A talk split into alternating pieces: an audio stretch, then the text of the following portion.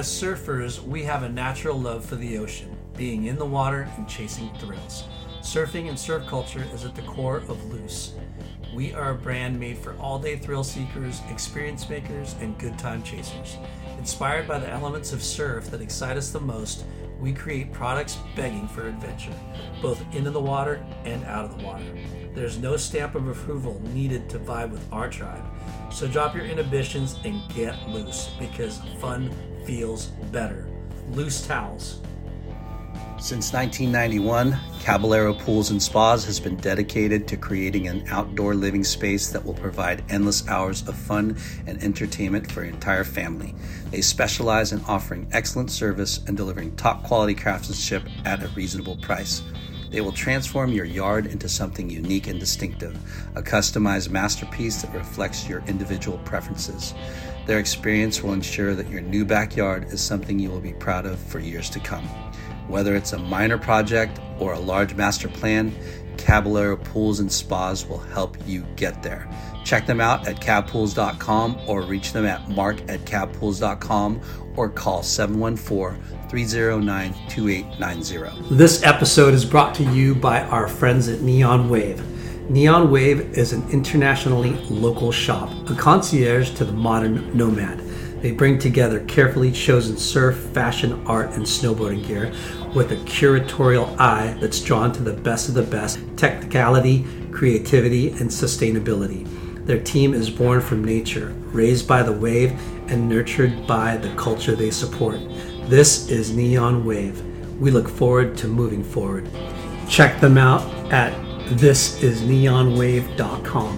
Earth Packed. Customized eco-friendly retail and e-com packaging since nineteen eighty-nine. In a time of increasing environmental awareness, EarthPack is an advanced supplier of affordable recycled packaging for businesses of all sizes.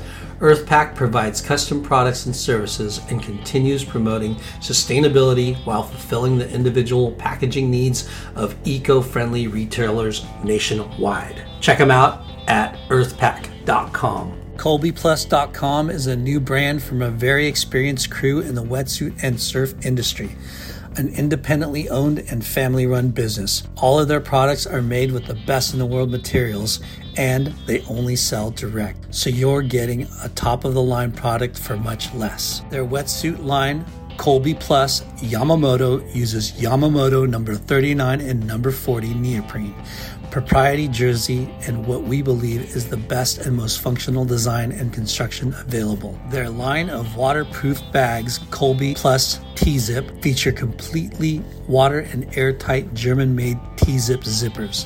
They have a tight line of traction and leashes and will have board shorts on the way in the spring, featuring Swiss-engineered Scholler fabric. They are currently shipping orders to the U S, Canada, and Australia. For you Aussies and Canadians, unfortunately, the shipping isn't free. Colby Plus dot com. Finless Skateboard Company. To honor our predecessors of surf shapers, we wanted to make sure that our skateboards were completely handmade, made of solid wood, and that the designs, the line work, and aesthetics of our boards are unique to each deck we create. No heat transfers, no stickers, except for our logo. The whole board is made of carefully assembled different species of wood with cores of hard maple and top and bottom sheets carefully assembled with various types of wood species to give our boards the look of a classic nineteen fifties surfboard. Handcrafted is human, handcrafted is thoughtful, handcrafted is quality, handcrafted is community. Finless Skateboard Company. Friends and family, brothers and sisters, welcome to the Late Night with Chalky podcast. Our guest this week is a legend who's part of the first crew of team riders at Huntington Surf and Sport, Hurley Surfboards, and Billabong. Rode for a bunch of other brands, but we'll talk about that. The stylish and accomplished Ripper turned pro and eventually became the surf team manager at Billabong. Yes. And he's regarded to this day as one of the best team managers to date. And I've heard that quote from somebody. Many, we'll talk many, about him. Many Everybody. People. Oh. At some point, he stopped surfing and moved out of state for eight years. What that the front things door? We do for love. Yeah. I was chasing it. But he moved back and reconnected with his roots And he's been at H S S ever since, running their surf team and surfboard room with Mark Pesh. Yeah, Pesh. Yeah, Peshy. Senior. And if you bought, yeah, senior. And if you bought a surfboard, wetsuit, or any gear from H S S or grabbed a coffee at Java Point, you probably had great conversations with this guy. We welcome our friend, Mister Mark Speeder Reader. Yeah. Thanks, guys. Yeah, bro. All I want to do is have Lyndon's intro. Yeah. Ladies and gentlemen, brothers and sisters, welcome to Boardroom. Yeah. I'm buying coffees, and let's get talking. Wow. See, dude? You're you're made for uh, radio. Tell tell the listeners how long it's taken us to get you on the show. Oh, a couple years. It's been a couple years. Cause at least. I didn't feel qualified, bona fide. Yeah. Like, um, we all have a past. We all want to be a pro surfer, competitor. We all wanted to travel the world and do all that stuff. I hear great people on this show, and I I just didn't feel like I could match up with them. Like, who would want to hear my story? Bro. Great people, but a lot a lot of people you know, like peers True. and friends. They, they were guys we were in the tr- trenches with. Yeah. Surfing to, like, traveling to, yeah, all that. So. And your name's been brought... We've known you for a long time. But a lot of guests have, you've been involved in a lot of conversations as well with people we've interviewed, so. Yeah. So before we get to your story, I am from inland Long Beach, California. Oh, here we and go again, you guys. When yeah. I was just getting into surfing and starting to see who was who and, you know. This like, is a Lakewood legend over here? Bro, like. There was a couple guys that I would see at the places that I was trying to learn how to surf. And this dude with bright wetsuits, Hurley surfboard, bleached white, bushy blonde hair, ripping the shit out of waves every single time I see him. And, you know, there's only like a handful of people that were from inland that, you know, we figured out, okay, that guy's from Lakewood. Yeah. That guy's from fucking Lakewood. Yeah. And he rips. And that's Mark Speeder Reader. It's amazing how many rippers there were from, from inland. Not just you. Like we've Correct. like I said, yeah. we've talked to a lot of people, and surfing was so big you would think it was just a coastal, like yeah. you know, kind of coastal. sport. Yeah. Yeah. I think but where we're even. at today is like you watch a W S L and guys got some flag that you don't even know what it is. And it's shredding, and you're like, it's so global. Wow, now. We were young. There was no such thing as that. Yeah, yeah. You're from Australia, Hawaii, California. Yeah, yeah. Not like, like Italy or Ireland or yeah, you know. Yeah. Like, think about it. Now the best big wave surfers, you know, Brazil and Ireland. And yeah, things. I, I don't even know all the big wave surfers, yeah. but they're crazy. So let let's get into it. Uh, okay, Speeder, tell us uh, where it all began. Ah. Oh. Yeah, okay, fine surfing, bro. nineteen seventy-two, fifth grade.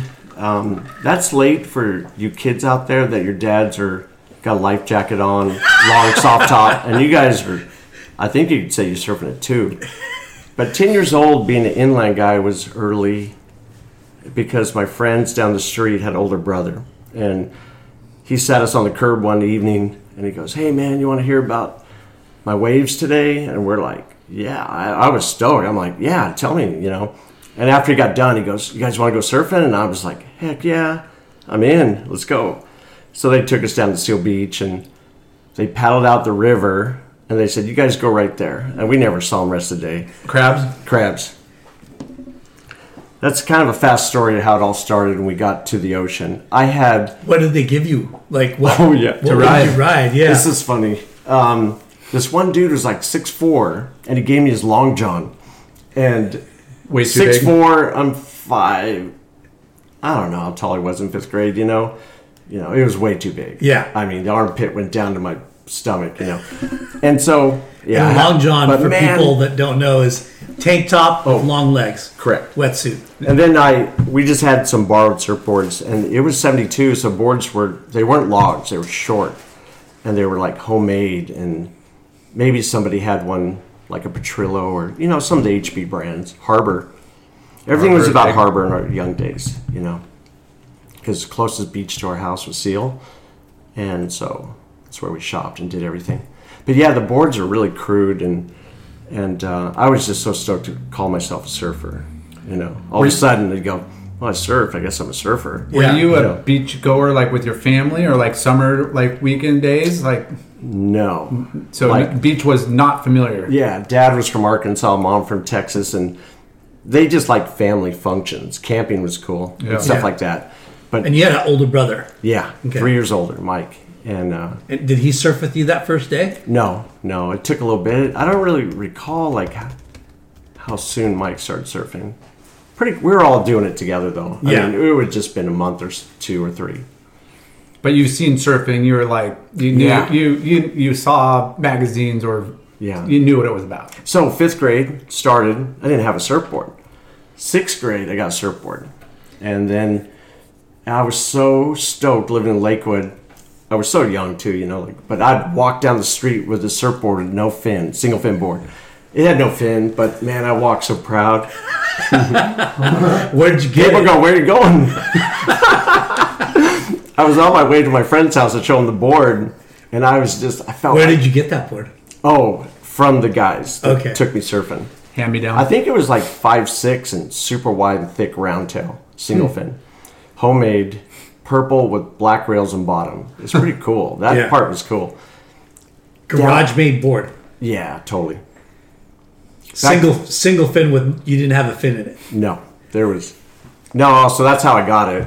And I probably went surfing on it a few times like that, just because I didn't have a choice. Can't afford a fin, can't find a fin. I can't tell you when I got a fin, but, you know, that's eventually rad. Did. But do you remember catching waves and yeah. being able to ride it? Yeah. And I think we tried, we swapped boards and stuff like that, but I ended up buying that one. And that was mine. So I, I I remember those guys probably just put a fin in. Yeah. You know. And I remember standing up and that feel, I think every surfer, you have to go back to your first time and you're gliding across the water. So cool. And it is a cool feeling. And we all forgot it. We all forget about it because, you know, we're all advanced or old or whatever. You don't think about what it's like to stand up and go across the water. Yeah. How how amazing and majestic it is. Yeah. We take it for granted after all these years. Totally. Yeah. But yeah, I remember all that stuff. It was fun. And, and all the friendship and all the, you know, partying and being surfers, you know. You're like, going fast. You can't go too fast. So you got um, that board. Okay. Um, and earlier we were talking about, because you're, you're in fifth grade, yeah. sixth grade. Yeah. And, you know, you you didn't have long hair yet. You weren't a surfer yet. Or it, did it, you already have long hair? It was growing out right then and there. Yeah. Yeah. Because you, you, you decided that day that your neighbors told you about his day of surfing. Yeah. And they, you were going to be a surfer. They were already like, you know, the hippie-looking type, you know, like full-on no shoes. We wore bell-bottom cords or blue jeans, mostly blue jeans, you know. And you had to have long hair, you know. It was part of the deal. Yeah. You just go with the surfer look. Yeah. And I mean, they were like the cool cool shit. Yeah. I looked up to these guys, and so they liked me. And they said, hey, we'll take you surfing. You don't have to bring the other people and stuff like that. And I, I, you know, you asked me a question earlier, you know, like surfing, standing on the board became easy. And I started learning how to cut. You know, we were just catching whitewater. But I started learning how to cut backside and front side. And then things went real fast. You know, a couple of years fly by really quick, and and then you're catching waves out the back and making late drops. People kind of saying, whoa, dude, like giving you compliments or something. Yeah. So after getting that first board, yeah, and you progressed pretty quickly, right? Surprisingly quick, quickly. It was you, yeah. were, you were kind of a natural at it. Felt like it, yeah. And that and the older dudes, like, you know, that are probably way more experienced, and you're just looking at them going, I want to, you know, like yeah. co- kind of competitiveness. Yeah. So Seal Beach was your, your place? Yep. Closest beach to the house. And it's only like seven miles, but Lakewood sounded, it sounded like you're in Lake Elsinore or something. Lakewood. It isn't very far. But yeah, when you're a kid, everything yeah. is big and far. Yeah. So, but um, he's, he, he's saying that. You didn't say you were from Lakewood. You said you were from Long Beach. I told people I was from Long Beach because it had the word beach in it. Like Huntington Beach, Seal Beach, Long Beach. But Lakewood was like... Yeah, that was a coup. It just... I was embarrassed. Yeah. You know? I was so embarrassed. Like, I don't think I told them. Long Beach is, you know, there's some, some rough neighborhoods there too. And they don't know, you know, if you're from yeah. the bougie part of the... You just say Long Beach. Yeah. There's... Long Beach big. You could be... downtown or close to Seal, you know, or, Seal Long Beach. Or you're in Compton and Compton. Compton. Oh, yeah. yeah. Yeah. So you're in sixth grade. You're a year into it. Mm-hmm. Um, what was your first, like, real board that you're like, okay. Yeah. You know, like well, the one there was, that there was this one, I don't know if it was called Caster or what it was called, but it was probably like a six six swallowtail seventies outline. It had an airbrush Saturn on it, on the deck. And I mean, I'm just really bitching. Psychedelic. Saturn. You know, with the rings around yeah, the planet. Yeah. And um, I liked the board so much by the way it looked. I surfed it. I made it work. Yeah. You know, because I don't know if six, it was... six six single fin? Yeah, I, probably six seven single fin. Pulled in swallow. You know, swallow's like three inches wide. Yeah. You know? But something changed then. Like, I started noticing what I liked and stuff. Yeah. I think maybe your question, you're wondering if I got an Almeric or something like that. But we were just total seventies. Yeah. And we didn't know any better. We weren't, like, trying to... There was no such thing as contest every week, you know. Yeah. Like today. Yeah. You know? But um, so going back to Seal Beach, yeah, you would surf crabs or inside the jetty?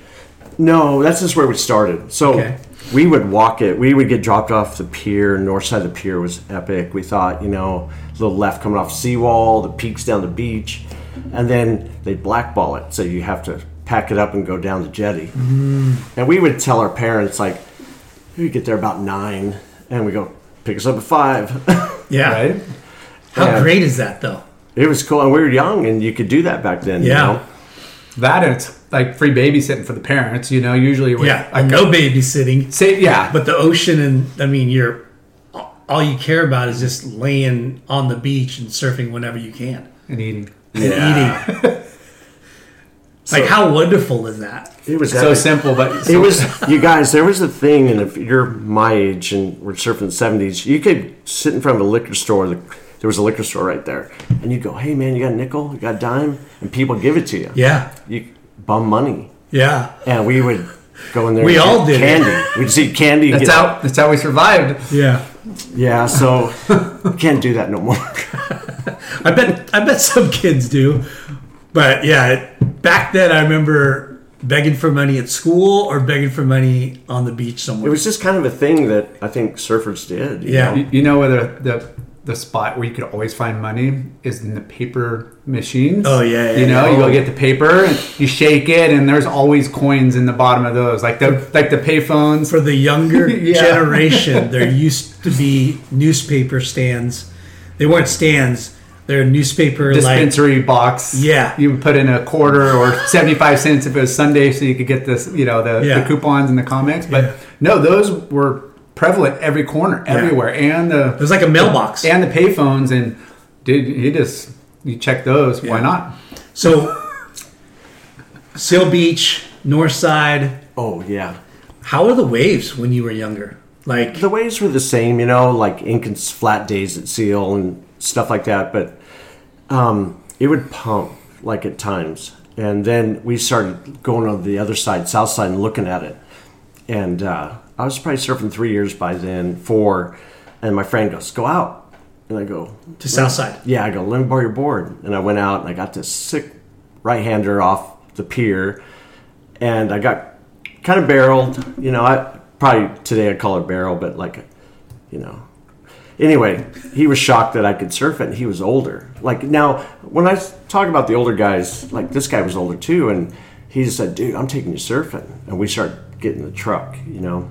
Like surfing took you other beaches. Yeah, we started going to other places yeah. and um, experience started. Well, I wanted to say like how Southside was back then. It was we called it like we were little and we were like that's the North Shore, you know. It was wedging, and we surfed yeah. in the big days and oh the big days I didn't go out, you know, but we watched it and yeah. then, then we started going out there. Was there was there anybody that you looked up to from from there, Seal or yeah all of them because. In the early seventies, mid-seventies now, um, there's still a pecking order. Yeah. David Sowers was gnarly. He would catch the biggest bomb left and go, hey, hey. And he'd just bark and everybody just let him go because he, he shredded, right? He did. And I, I like David today. I could say that about him. But he did have this unique little Hey. Yeah. Weasley, Weasley high-pitched. Yeah, David, you had that. Go on left. Go on left. Yeah. But then there are others, you know, like... Um, Sarge. Chris Sardellis. Chris Sardellis, for sure. He's a bro of mine. And and uh, I just looked up to all... I looked up to everybody. Yeah. I don't know what I was doing. Mike Morgan. Yeah, Morgan, for sure. I was thinking of everybody like that. They're all in national team guys, you know. In the state national team. They came. Three of them came from SEAL. But there was this guy when I first went over to Southside named Dennis Ward, and he rode for Harbor, and he always surfed the bowl off the pier. And I, I was like, he had a red fro, and he was like Mike Purpose. Wow. He surfed insane. Dennis Ward. Yeah. Okay. He was, he, I just sit on the beach to watch him. And then finally, you know, I started surfing Southside. I went out there, and I go, I just sit wide of him and watch him shred, and I always go, whew. And, uh, paddle over, he'd see me go left into the pier or right away from the pier, and, and then I'd say hi to him and stuff. So I kind of like earned became like acquaintance friend in a way for being an inlander. Yeah. I hear today like um, from Chris Sardellis that he wasn't real friendly with everybody, you know. So I thought even Dennis more, or, Dennis Ward, yeah. this, this guy, Stripper Harbor. He had some falling outs and stuff maybe, but I don't know anything about that stuff. All I know is that he surfed like Mike Purpose. He was absolutely freaky on how good he was, you know, just a born natural. So, I don't know. I always seem to make friends with the right people, yeah. you know. Well, we say having a good attitude and, and, and then ripping at the same time, you know, kind of you get accepted. Sets down, yeah. you know, like yeah. the barriers and, and the vibe kind of. Because those guys away. were pretty ruthless. They they were like yeah. your typical kind of local dudes. Yeah, they owned it. Yeah, yeah. and they regu- oh, they tried to regulate. You know, Brad Medell. And, and not like he was bad. I I don't know if I ever surfed too close to Brad or anything, but all the boys were there. Yeah, and I just respect them all because I was from Lakewood. Yeah, and I always knew I was like an underdog in a sense. Like I wasn't a local at SEAL, but but you know. You we got the surfing done. Yeah, you know, you earned your, your yeah. place in, in in the lineup. Yeah, because you, you ripped and you were like humble and quiet. I like hearing like old stories. Or I'll talk to Chad Wells or something. He'd say, "Yeah, Reader, you like show up, blow up, and disappear." But the reason why I disappear is because I didn't live there. We were like on Surfside. We were going to Bolsa Chica, Huntington Pier. Uh, And that kind of stopped all in that zone. Wherever yeah. the waves were, we kind of went, you know. Yeah. Yeah, being from inland, it's, you know, Lar doesn't understand it, but... We, oh, Jay, you were right here? Just yeah. Right. But, born and raised in Huntington. Yeah. Yeah. He's one of the punks that used to try to regulate. Try? Okay. No, but, but, you know, going... From SEAL Beach to Huntington, it's a whole big learning curve and a whole new lineup yeah, of yeah. different people and yeah. personalities and, and localism. I mean, just think the first time you rolled up to the cliffs, you know, and you're just We like, started the cliffs, yeah. We didn't just roll instantly up to the pier, you know. Yeah, yeah. But like so, just that overview and the way, you know, it comes in and it's funny different how, wave, farther out, um, more power on big days and stuff like that. Yeah. It's yeah. funny how you... you It's like going to school, right? Each surf spot is like, you know, a harder the, class, the new, a new class, the new, the new like playground that you have to prove yourself at each one, yeah, to be able to like, you know, I, uh, hang with the hang with the I was, locals. Always been super humble, you know, like compliment. If somebody gave me a compliment, let's say, I don't know why they would, but if they did, I just say, "Oh, this is a surfboard. This board's so sick, man. Anybody can ride it." What a salesman um, over yeah. here. But I think because. All the way through my life, you know, I, even later, you know, traveling, surfing, just being like handshaker, talker, friendly, yeah, but quiet, you know, not not overly loud type yeah. thing. So all that stuff paid off, you know. I come home from a trip. I don't want to jump ahead too far, but I come home from a trip and back. People are like, "Dude, I saw we were all at Burley or something," and. That person comes to California because we're in the spot a lot of competitors have to come, yeah. you know? So yeah, you're swapping couches. Yeah, swapping couches, becoming friends, and um, probably led to all my jobs, surf industry jobs. Yeah. They were small jobs, but I, I worked for almost every sponsor I had, you know? Yeah, yeah. So going back, you're you're graduating from surf spot to surf spot. Yeah. Um, when did you? When did competition and, and like getting in magazines start happening? Okay, that was like a lot later, like twenty, nineteen, twenty. Um, okay, let's go back. Who was your first like sponsor? Okay, um, Paul Burke Surfboards. Nice. He shaped out Long Beach and.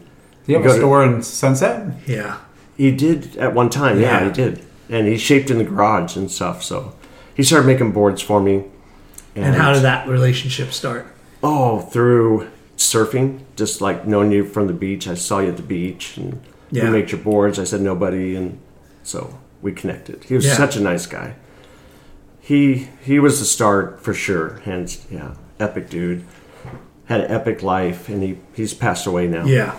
Unfortunately, so sad, um, but love those guys. So you said early on Harbor was your spot. Yeah, right? Yeah. So even from the very beginning, you have to go back. My first wetsuit came from Harbor. It was called the Otter Skin O'Neill smoothie back zip. Today would be epic retro. Otter Skin. Otter That's Skin. Pretty good name. I know the name Otter Skin. Yeah. And then uh, we bought our skateboards there. We tried to hang out there, you know, without being like kooks in a way, because yeah. still you had all the locals at Harbor Surfboard Team, you know. Well, yeah. that's what you did when you were a Grom, man. You just go, go to and, a surf shop. Yeah, you. Yeah. That's the coolest spot to hang.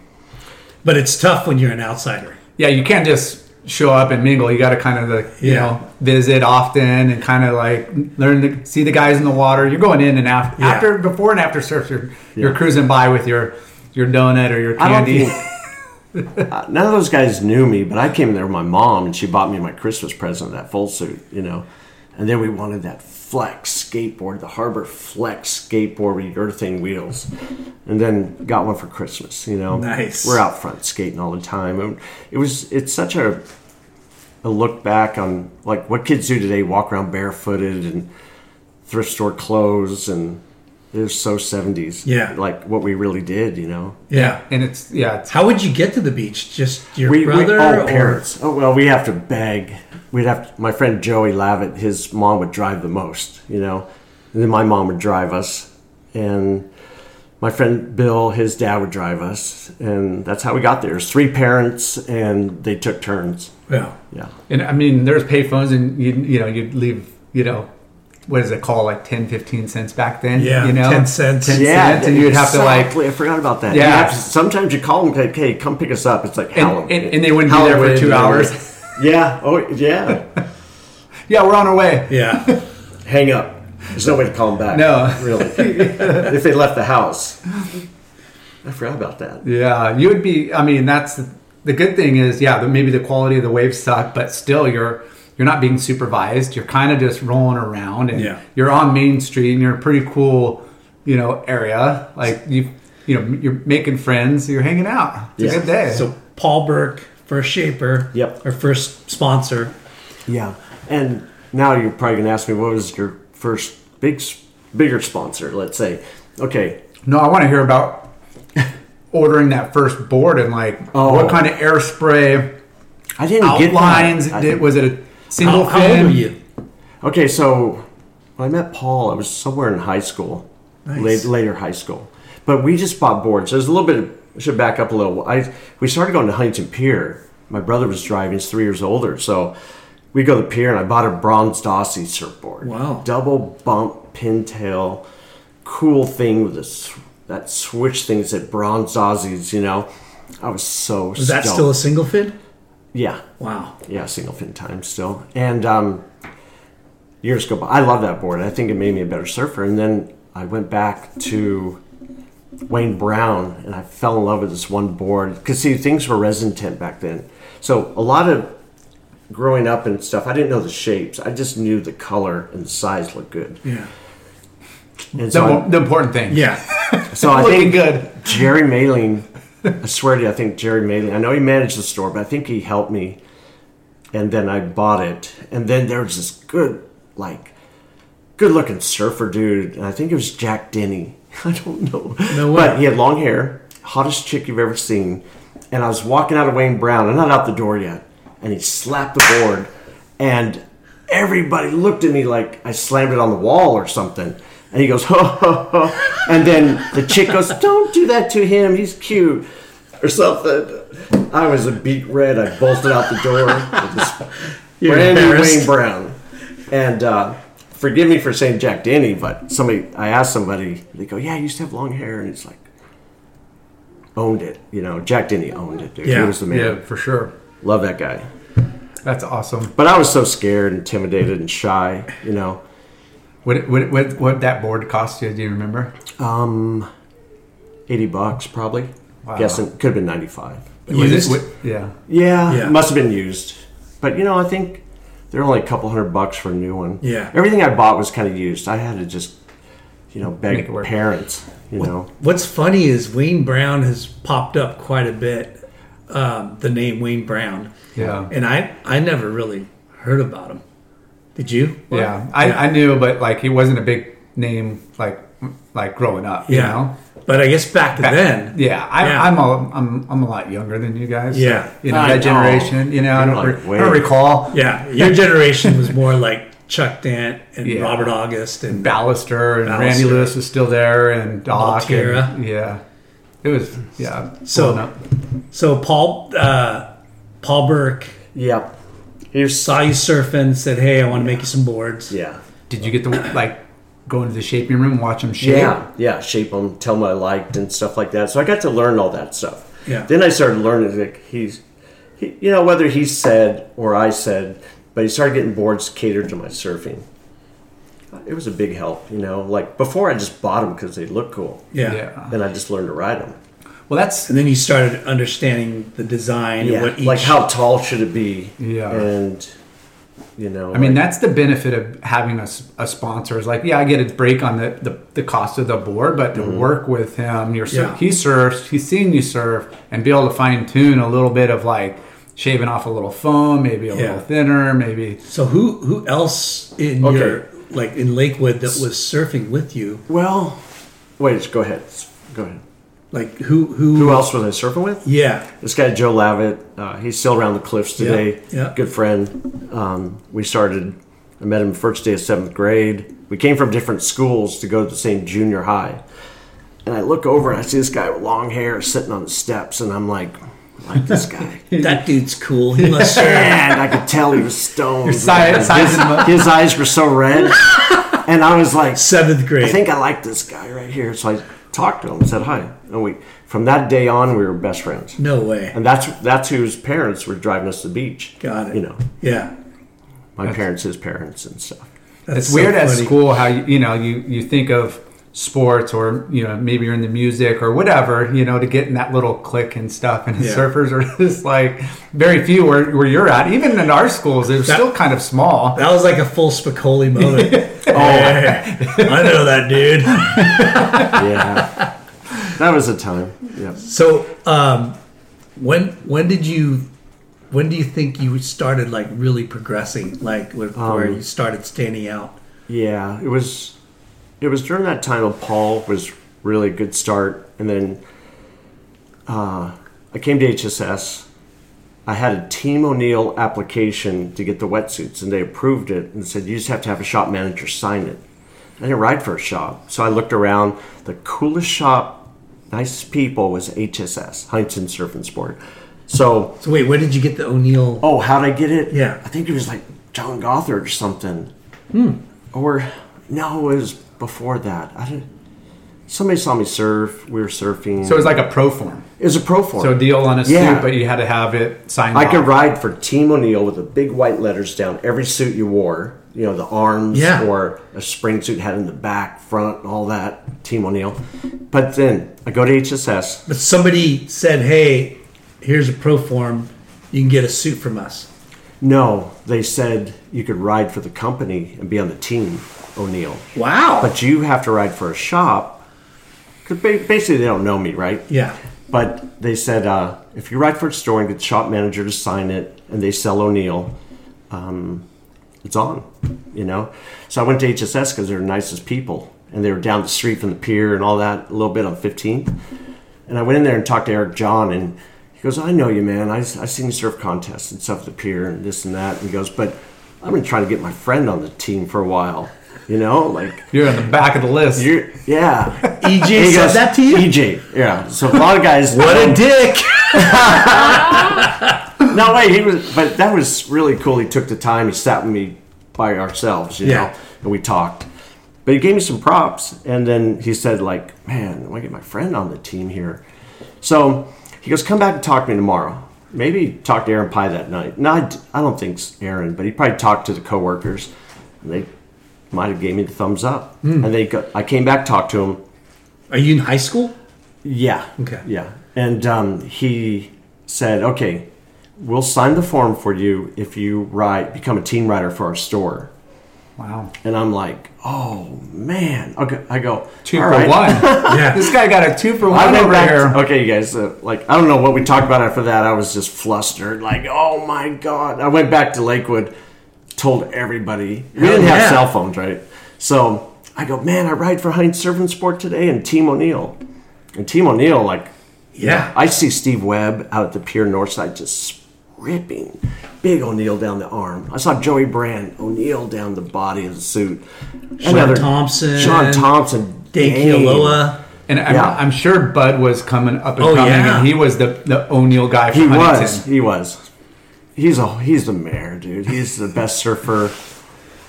Nobody touched Bud. Yeah, he just was another level, like Shaun Tomson.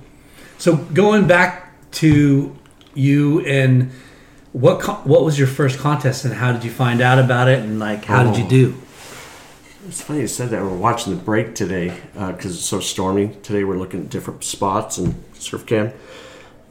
It was South Bay. I saw a flyer. I went to South Bay, Manhattan Beach, and it's not the best wave, right? Especially coming from Huntington, like a little easier to surf at Huntington, rip a little bit more. Yeah. I went there and it was pumping, and it was walled, Very pure weird. walled. So you had to take off and do something. And dude, I'm telling you, it's so embarrassing to say this. I would take off fin first on a single fin, six oh, six whatever, shorter boards, and and drop in, do it one eighty, switch stance back around, and just go as far as you can, you know. And there was closeout. So anything you do, a layback. I just, I was really good at doing a layback because I was slim. Yeah, bro. Stomach muscles back then. And I could just slide down the wall on my back and just board way out, right? And then I advanced, I advanced, I advanced. And a lot of it was real surfing too. I mean, these were just anything you could do to get a point, right? Yeah. And then they moved the contest to Doc Weiler because it was too big for Manhattan. Hmm. The second day. And I think I got to like semifinals, man on man, or quarterfinals. And um, what was the age group? Um, I was men's. men's. When I started surfing, you guys, I was already men's because we came through the seventies growing up, and nobody was telling us about contests. But we always wanted to be the best surfer in the water. That was on from the day we started surfing.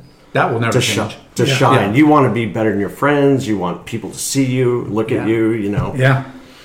But, yeah. So that was the first contest. And then I you got... Made it, I don't, made it to this I should quarters. back up a little. I don't think I made it to quarterfinals, man on man. I actually...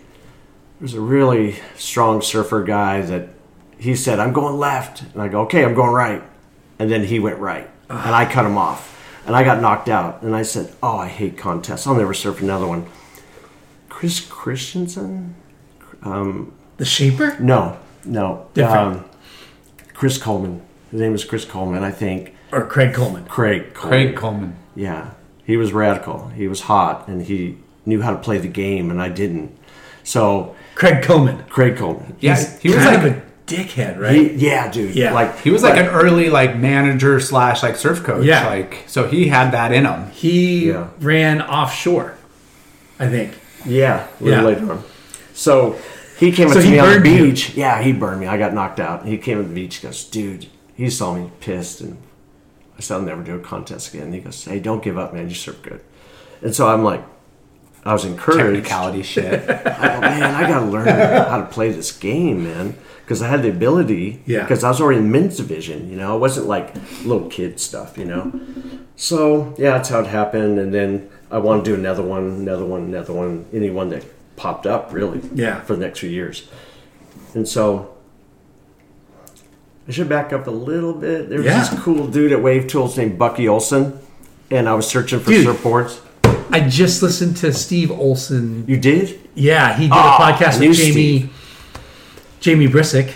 Okay. And Bucky Olson is his brother. Yeah. Yeah. Yeah. He, he was, was the airbrusher. He was the airbrusher at Wave Tools. And Steve Olson was Santa Cruz Skater of the Year. Yeah. Uh, Thrasher or whatever it yeah. would have been. And Steve was dating a girl I knew. And once in a while we went surfing. Uh, or he'd be out. It was like Bud Lomas, stop and watch this guy. You know, wow. Steve was insane. He, he so he's a good surfer. He's, he was an incredible surfer. And he would skate. He'd surf like he skated. Just radical. You know, like just like in a pool or something, you know, above the coping or whatever he'd do. Yeah. He was way ahead of all of us.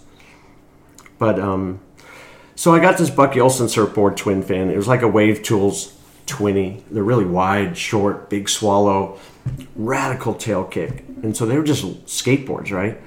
And somehow I got offshore laminate, stuck it on the bottom of the board, and topper bomb one. I don't know. So I was surfing Bolsa and having a super sick session. Like, I felt like the waves were firing or something. Some guy, older man, came up to me and goes, "You right for offshore?" And I go, uh, no, I just got sticker laminate glassed on my board. Somebody gave it to me, you know. And he goes, "Oh, it's funny, man." He goes, "You're surfing really good out there." And he goes, "My brother owns Offshore." And what? Yeah, this is pretty crazy. And then he made a phone call, introduced us, and he told his brother that I should ride for Offshore. Like, obviously, like, free clothes. That's yeah. all it was. Yeah. You know, and I was so blown away. That was my first sponsor. So, so that you- was before I came to H S S. I already had, like, clothing sponsor. Wow. And a board sponsor. Paul and, Burke. Yeah. Then offshore, offshore. Yeah. and then and offshore at that time, for guys that don't know, sponsored the Pipe Masters. And offshore, Joey Brand, yeah. Joey Brand, and California Kid, who's the top world tour surfer at the time, top yeah. sixteen, and um, that was cool. So, was Bolsa like a hot spot for surfing too? Not really. It, it just was uh, a really rippable wave. It was kind of. Always felt a little softer, but you could ride them to shore and just multiple turns all yeah. up and down the beach, right? Less crowd. Less crowd. Yeah. Yeah. Because I mean, the- maybe that's why this guy was older, surfing there. I was surfing there because we liked it. You know, yeah. That was our spot, kind of. We had a little zone. All the chicks hung out. The guys hung out. And we just liked it. Middle Middle Beach or de- towards Warner? Or like? I think it was getting more towards Sea Point. Up Sea Point? Towards the end of Bolsa where the... Not the jetty, jetty is, is, but right by the oh. yeah. zone. That so, was our spot. So, what about Anderson Street? Okay, yeah, that's a whole segment we left out. Anderson Street was so good, and Surfside. And uh, we didn't walk to the jetty much, because like back then, Sean Collins was in the lineup, and who knows who else. I didn't know all of them. I knew the Coghills a little bit, but they didn't know me. And... Um, Yeah, so we, we would stay at the hole, and it would fire. And you just go to the water tower, right, Anderson Street? Yeah. Walk to your right about three hundred feet or whatever. That's the hole. The yeah. hole was way over there. It was way up by Anderson, and it was firing back then. There was less sand on the beach, so the waves were different. And that's it, isn't it crazy? Like, you know, you're so good. You're talking about, you know, crabs and warm water, north side, south side, seal, and then even the hole, and and then you know like Surfside, even Bolsa, all those places, like depending on the swell, like totally miss one and just like you know quarter mile down the beach it's firing, and yeah. then same thing like on the opposite swells. It's like the way that you know however the angles come in between Catalina and and P V yeah. and then whatever, it's just yeah it's bizarre because you wouldn't surf the hole like. In the winter, you would surf, you know, the jetty or going, the cliffs. Going back to Anderson Street, though. Okay. That was, in my mind, the fondest memories of my life were spent on the beach at Anderson Street because it was like the the melting pot for all us inland surfers. Yeah. Right? Yeah. Lakewood, Long Island, and, and that area quite a bit, but... I, I was more of Newport, like maybe yeah. it was just easier to get because it was closer, closer for yeah. me, and, and but very similar type. All yeah. the fame was at Newport, you know. Before, yeah. Before, yeah. Yeah, we're on. Oh, all yeah. the fame was in Newport. You know, the Kodak sandbar was before your time. Street, yeah. So yeah. as you grew up, Jay, I mean, it was already established. That's where you go. Yeah. I go to Anderson. Every time I go there, it sucks. You yeah. know, like, you don't catch it. But for us, it was like yeah. people from Jordan High School. That's where I was from, right? Okay. Like Wilson, you know, Mayfair, Lakewood High School, like all those people from inland high schools, that was the beach that everyone would go to. Yeah. And, dude, remember how good the waves were? It was really good. It don't break like, obviously everybody says that kind of stuff, but it would rebound all the way from the jetty, yeah. come down the beach about three feet, and you take off and run into a six-foot peak, backdoor it, yeah, get barreled, come out, slash, slash, slash, and then... And it was like, you know, the way you guys did Tower two. Yeah. Like that, that was every beach, day. That was your beach hang. Yeah, yeah. all day long. All from day. like, yeah. from from dawn to freaking dusk. And then we would eat at Uncle Dougie's. Uncle Dougie's Super Spuds. You ever get Super Spuds? Oh yeah, okay. oh. They're cheap. They're like two bucks, and yeah. they fill you up with yeah. avocado and sour cream, cheese, bacon. I can still remember it. So so, offshore. Offshore, yeah. So you rode for Offshore. You rode for Paul Burke. Mm-hmm. You're doing. What contests were you doing? Do you remember? Were they C S A it was, or? It was W S A. I would enter anything that popped up, you know. But it was W S A was the main. I didn't know much about N S S A um, until a little bit later. And W S A and everything was cool. All the H B guys did it. I think that's where um, I started knowing everybody from H B so well. Yeah. Because we're competing against each other. Guys like, uh, remember Mike, Har- Mike Harris? Yeah. You know, but his group, like Glenn Tilly and... and I can't... Oh, my... Farney so, was that era, Clisby too. and yeah. Farney. Yeah. yeah. Clisby and Farns were straight up N S S A. They were like... They were hot, yeah. man. Like, so... They're a hair right. bit, They're a hair younger than you, right? Mm. Yeah. Oh. I could I could always name off names of people there, but people listening would maybe not know, you know. Yeah. But they ripped. And somehow I always would end in the top two of that. Of the events? Yeah. Nice. Three. I yeah. don't know. I don't mean to sound like... I'm You're not special. Bro. Come on, like, but so, I knew how to compete. I was super nice on the land. We got in the water. It was like completely on. Really, it's about waves and surfing, and it's fun. But I wanted to win, you know. So you, you had the eye of the tiger in the water. In the water on the nice. beach, it's like chicken hands, kind of shy. Hey, what's up, man? I like get that. you in the water though, bitch. Yeah, yeah. What, how, was that the same for the ladies too? You know, like, hey, like, you know, really competitive and going, getting after it, and oh no, friendly, nice guy. I don't know why oh. you brought that up. I was just thinking him coming off the beach and all the boys. Like, what else did you do? You surfed in the contest and you I competing for the for the ladies. Yeah. Well, I wasn't like all that. You know what I mean? I, no, but just like. Having this like interview and stuff, you know, I wasn't like the best surfer, period. I just looked up so many other people, but I wanted to be the best surfer. You but know? you were hitting, you were yeah. holding your own and holding my own, yeah, and keeping friends and being able to paddle out places, you know. Yeah. So, did you have any any like grom jobs? Like, did you no like ha- no? You just scrounge money. Parents help pay for stuff. You yeah. What was your first job? Um, sheetrocking. Storage units. My wow. brother was a foreman, or and he got us jobs, and we had to go early and start at six a.m. and just sheetrock. All we did is sweep up the leftover sheetrock and throw it away and haul it out. And the whole place was a dust bin, you know. I probably lasted just a little while. yeah, this is not... This, this work shit's not for me. So yeah, this is uh, from, overrated. From that, um, gosh, I, I didn't, I can't say like I worked at a surf shop or hung out at the surf shop and all that stuff. But then I got a job landscaping with Paul Burke's friend. And we did Huntington Harbor right there at Sunset Beach, you know, Coral Cay Street, yeah, anywhere. And it was uh, it was just me and the boss. And that taught me a lot. Um, fast forward a little bit with them. One time it was like six foot, south, something pumping. And I called in sick. And we and we had a lot to do because if I don't show, he's by himself. Yeah, and I let him down, you know. And and my car, remember that red B M W? Yeah. Okay, it was that really old. Sick. It was an old one, like sixty-nine. I did a U-turn at the Golden West Light to go back to Long Beach, and I ran out of gas. And who pulls up behind me to your offer? Boss. My boss, Mike.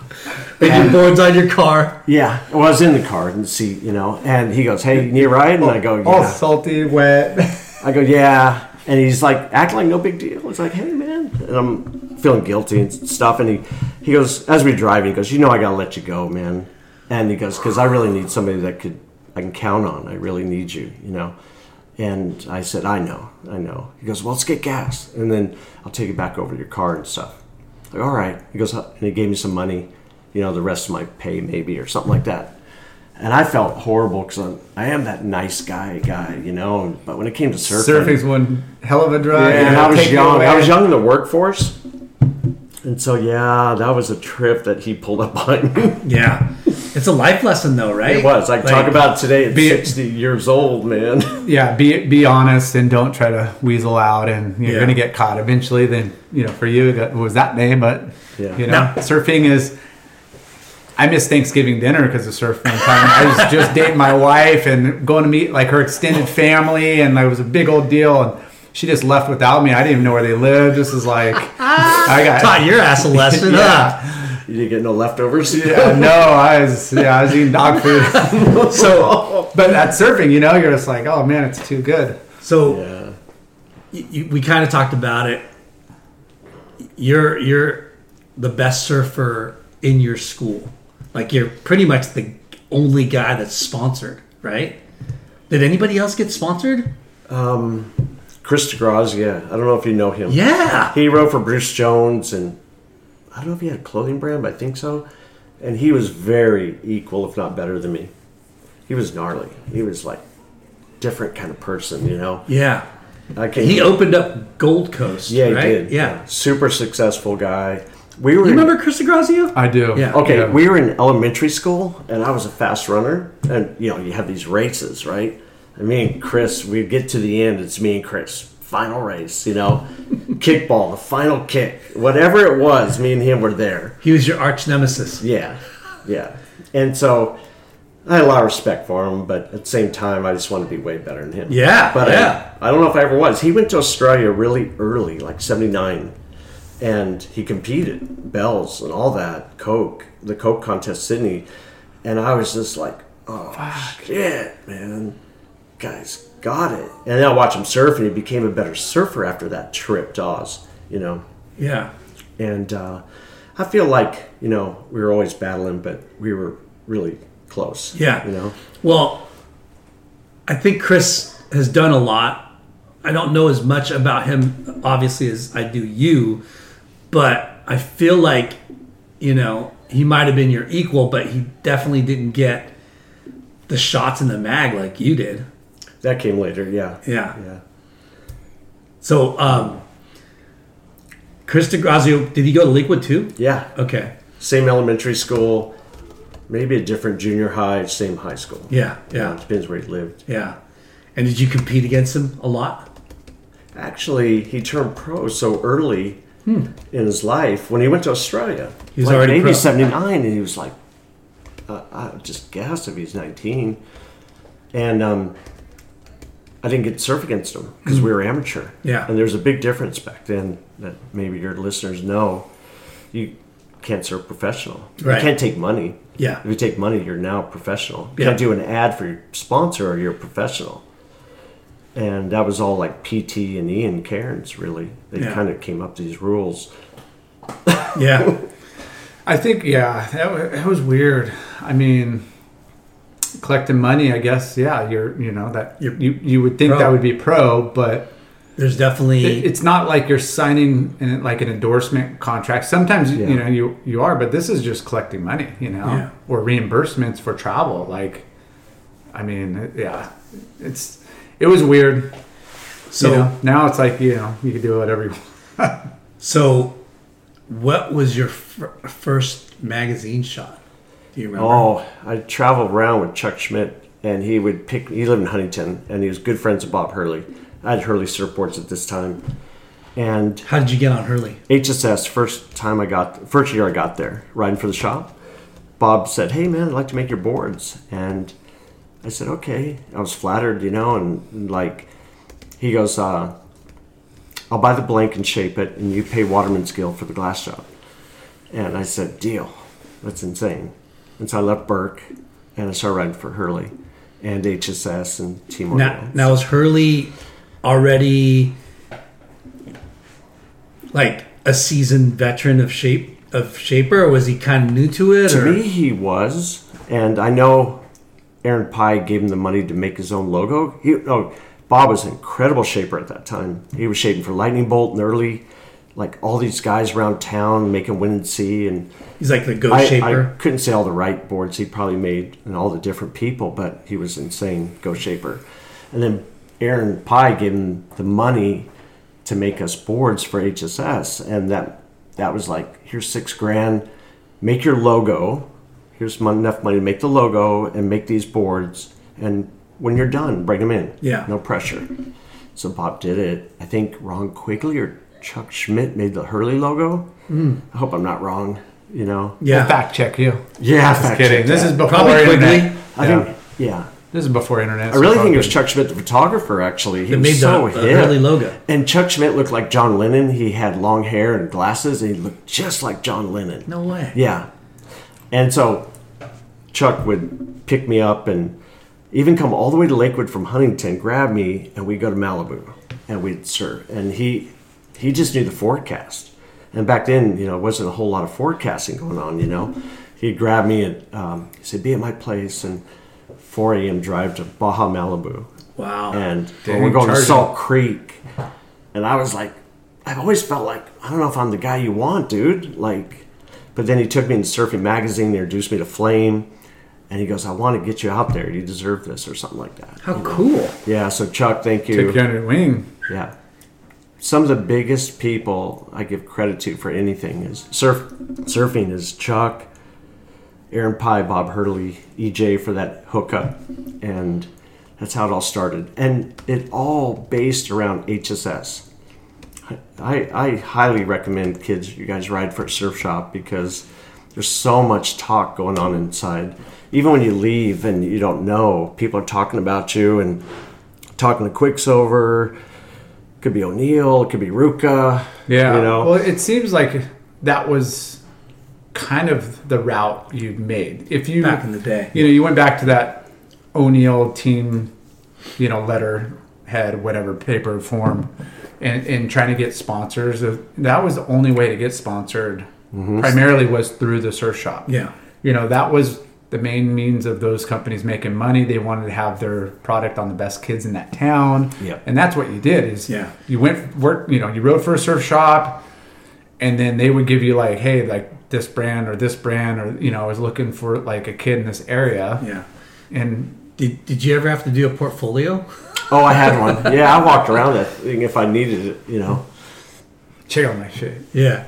So um, Chuck Schmidt? Yes, he uh, it's real sad, this part. Um, we were at Creek shooting. It's always middles or gravels. It's never like Creek left or something like that. It's gravels, it's middles where the barrel is, and Flame is always there.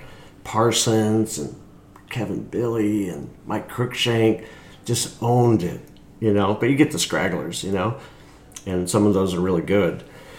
And so Mike Moyer's in the water. Chuck got this shot from the beach, but Moyer, I came right at him, and I just did this slash, right? Fins kind of coming out, and it came out in Breakout like a full page, and it said taken. I had this always like gritty uh, on my face when I did turns, you know. Yeah. So they used it, and it said, taking the California spirit around the world. And it was like, subscribe to Breakout. Oh, wow. So that was the first shot. And I, I Moyer took it, and I wish Chuck took it, you know. and Because he was the one, one that took you to yeah. all the places. Yeah. But then we got some of Chuck, and then they were like an ad for Offshore. I went on a trip to Africa, and I'll tell you about that if you want to know. Fuck yeah. eighty-one, and, and did the contest.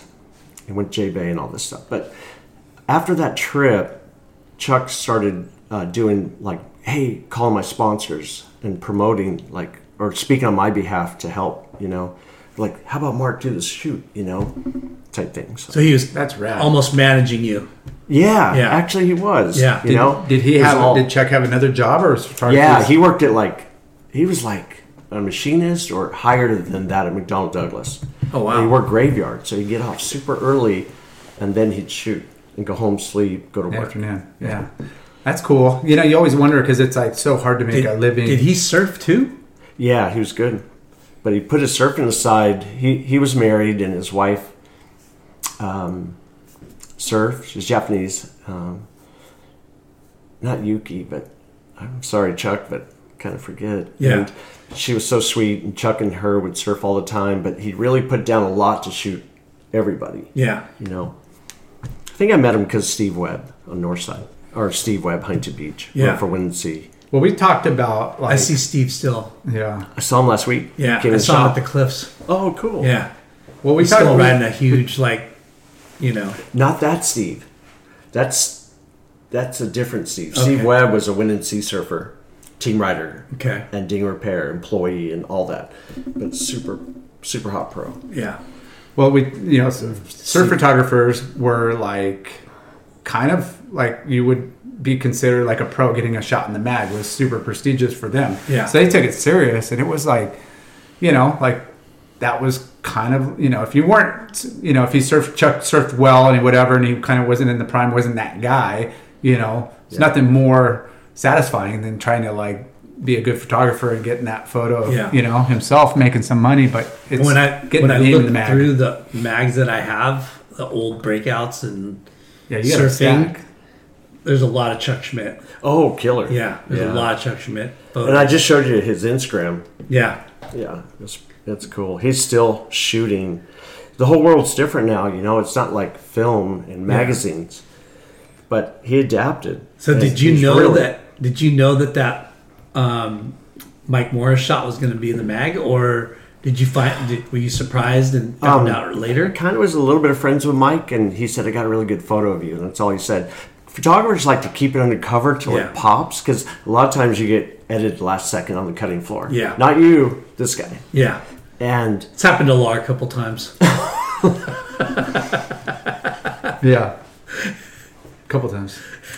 yeah. So, yeah, he finally told me, and it was coming out for sure. And I saw it, and I was. Like, whoa. Yeah. And don't ask me why. I had a laminate on my board that said Pro Light. Cover shot. It looked like cover shot, right? Full page, bright color, super bright Rip Curl. Pink railed, fog blue on the inside. Hurley thruster, laser zap thing. and Pro Light, Dave Nelson looked at it and he goes, dang, man. He goes, like, I couldn't even pay for that. Like, you want a bag? And I'm like, yeah, I need a travel bag, you know. And then he started sponsoring me. yeah. So earlier, you, you okay. were going to tell us a story about South going Africa. to South Africa. Yeah. So offshore. Mm-hmm. Yeah, okay. Surfer mag- Surfing Magazine. No, Surfer. Randy Rarick ran an ad, you know, and it said, go to South Africa for twenty-three thousand dollars twenty-three hundred dollars and surf Durban, Surf J Bay, and all this. And the contest, it was for the contest, right? And uh, so I'm sitting home looking at it, looking at the magazine, and I go, I, I almost got that money.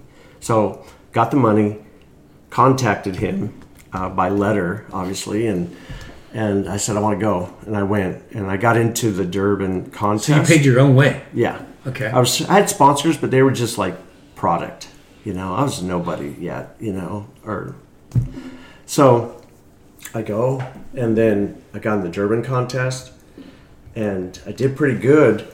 Well, before we even talk about that, like I get over there on the plane is the World Tour, the I P S World Tour. Oh, I had wow. Mark Richards, all the Hawaiians. We stopped in Hawaii and got everybody: Dan Kiloa, Louis Ferreira, Michael Ho, Hans Hiedemann, and then we also had Chris Barella. And Mike Benavides from South, South Bay, Bay, they rode for Offshore. Joey Brand showed up over there. He rode for Offshore. And Randy, so we arrive, take this big photo. I have the photo still. I have a newspaper in South Africa. And it said, the U S surfers arrived today for the um, Gunson five hundred. Wow. It's crazy you guys all traveled together. Like all that, you know? Mind-blowing. And I never I'm sure there wasn't very many flights, but still, like... That's just wild. That well, Randy, Randy put it on, so he booked it all. You know? So you flew from L A to Hawaii to South Africa? Yeah, with a couple stops. And I didn't really like plane rides. You know, I've never been on one so much. And I think it's probably one of the farthest flights you could take. Yeah. Right? And all the turbulence and stuff through the night. And I saw the guys, like, these other guys, like, taking Quaaludes and stuff and sleeping. It was like, funny. I was like, where can I get mine? Yeah. Um, so we get there and stuff. We start surfing. The waves were just pumping at the Bay of Plenty. And I I know the Bay of Plenty's not there anymore. Um, they kind of shuffled the jetties around or something. Mm. And it was just a, a longest barrel that come off a groin and go down the beach. And I don't know why it was so good, but it was it was heavy for me. It was like six to eight feet. Simon Anderson's there. Tom Carroll's there. Wow. Everybody's there. And this is eighty-one? Yeah. Yeah. And you, you um, how'd you fund, fund this? Okay. Well, I just saved my money. Yeah. Got some from my dad. I told my dad I'm going to South Africa, and he just didn't believe me. I go, no, I'm really going. He goes, yeah, right. Are you graduated from high school then? Or Yeah. Okay. Just out of high school. I, I was twenty. I was actually already getting older, like twenty-one, but... You know, all through that seventies, this is the start of eighty-one. I got out in seventy-nine, school. And then I knew what I wanted to do. I wanted to try to be a pro surfer. Yeah. So I said, if I go on this trip and get in contests, this is the start, you know. I got to go over there and see if I'm good enough, you know. And, and, and South Africa is big in surfing, and it's cheap, yeah. You know, once you get there. I'm sure you know, like... Wasn't too bad, yeah. Yeah. Because you were, you were getting photos in the mag already. A lot of that came later, too. Some of them more... later after that trip that trip opened up the doors. Okay. The people I met along the way, and um we were shooting like crazy from then on and stuff. But you felt you were surfing strong enough to to become a pro surfer?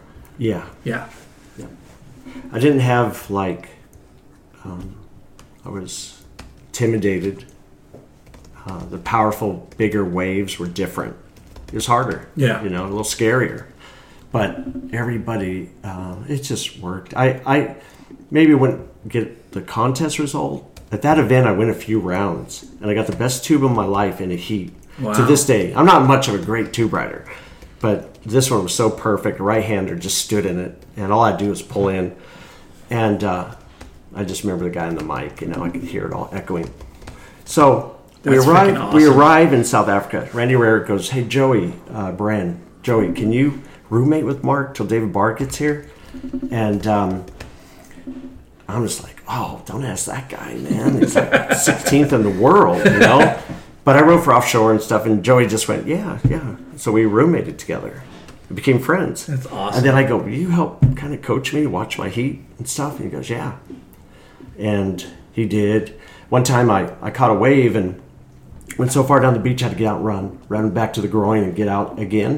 And he said, he goes, man, I was so embarrassed, all the people. Not embarrassed. It was like shy in front of all those people up on the beach and the boardwalk, the sand. There's, and I was like running. There's a lot of spectators. I was running slow. I tripped over my leash because I didn't take it off. I was holding it. Yeah.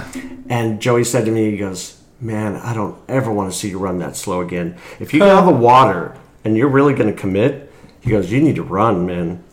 And I just went, okay. And never forget it.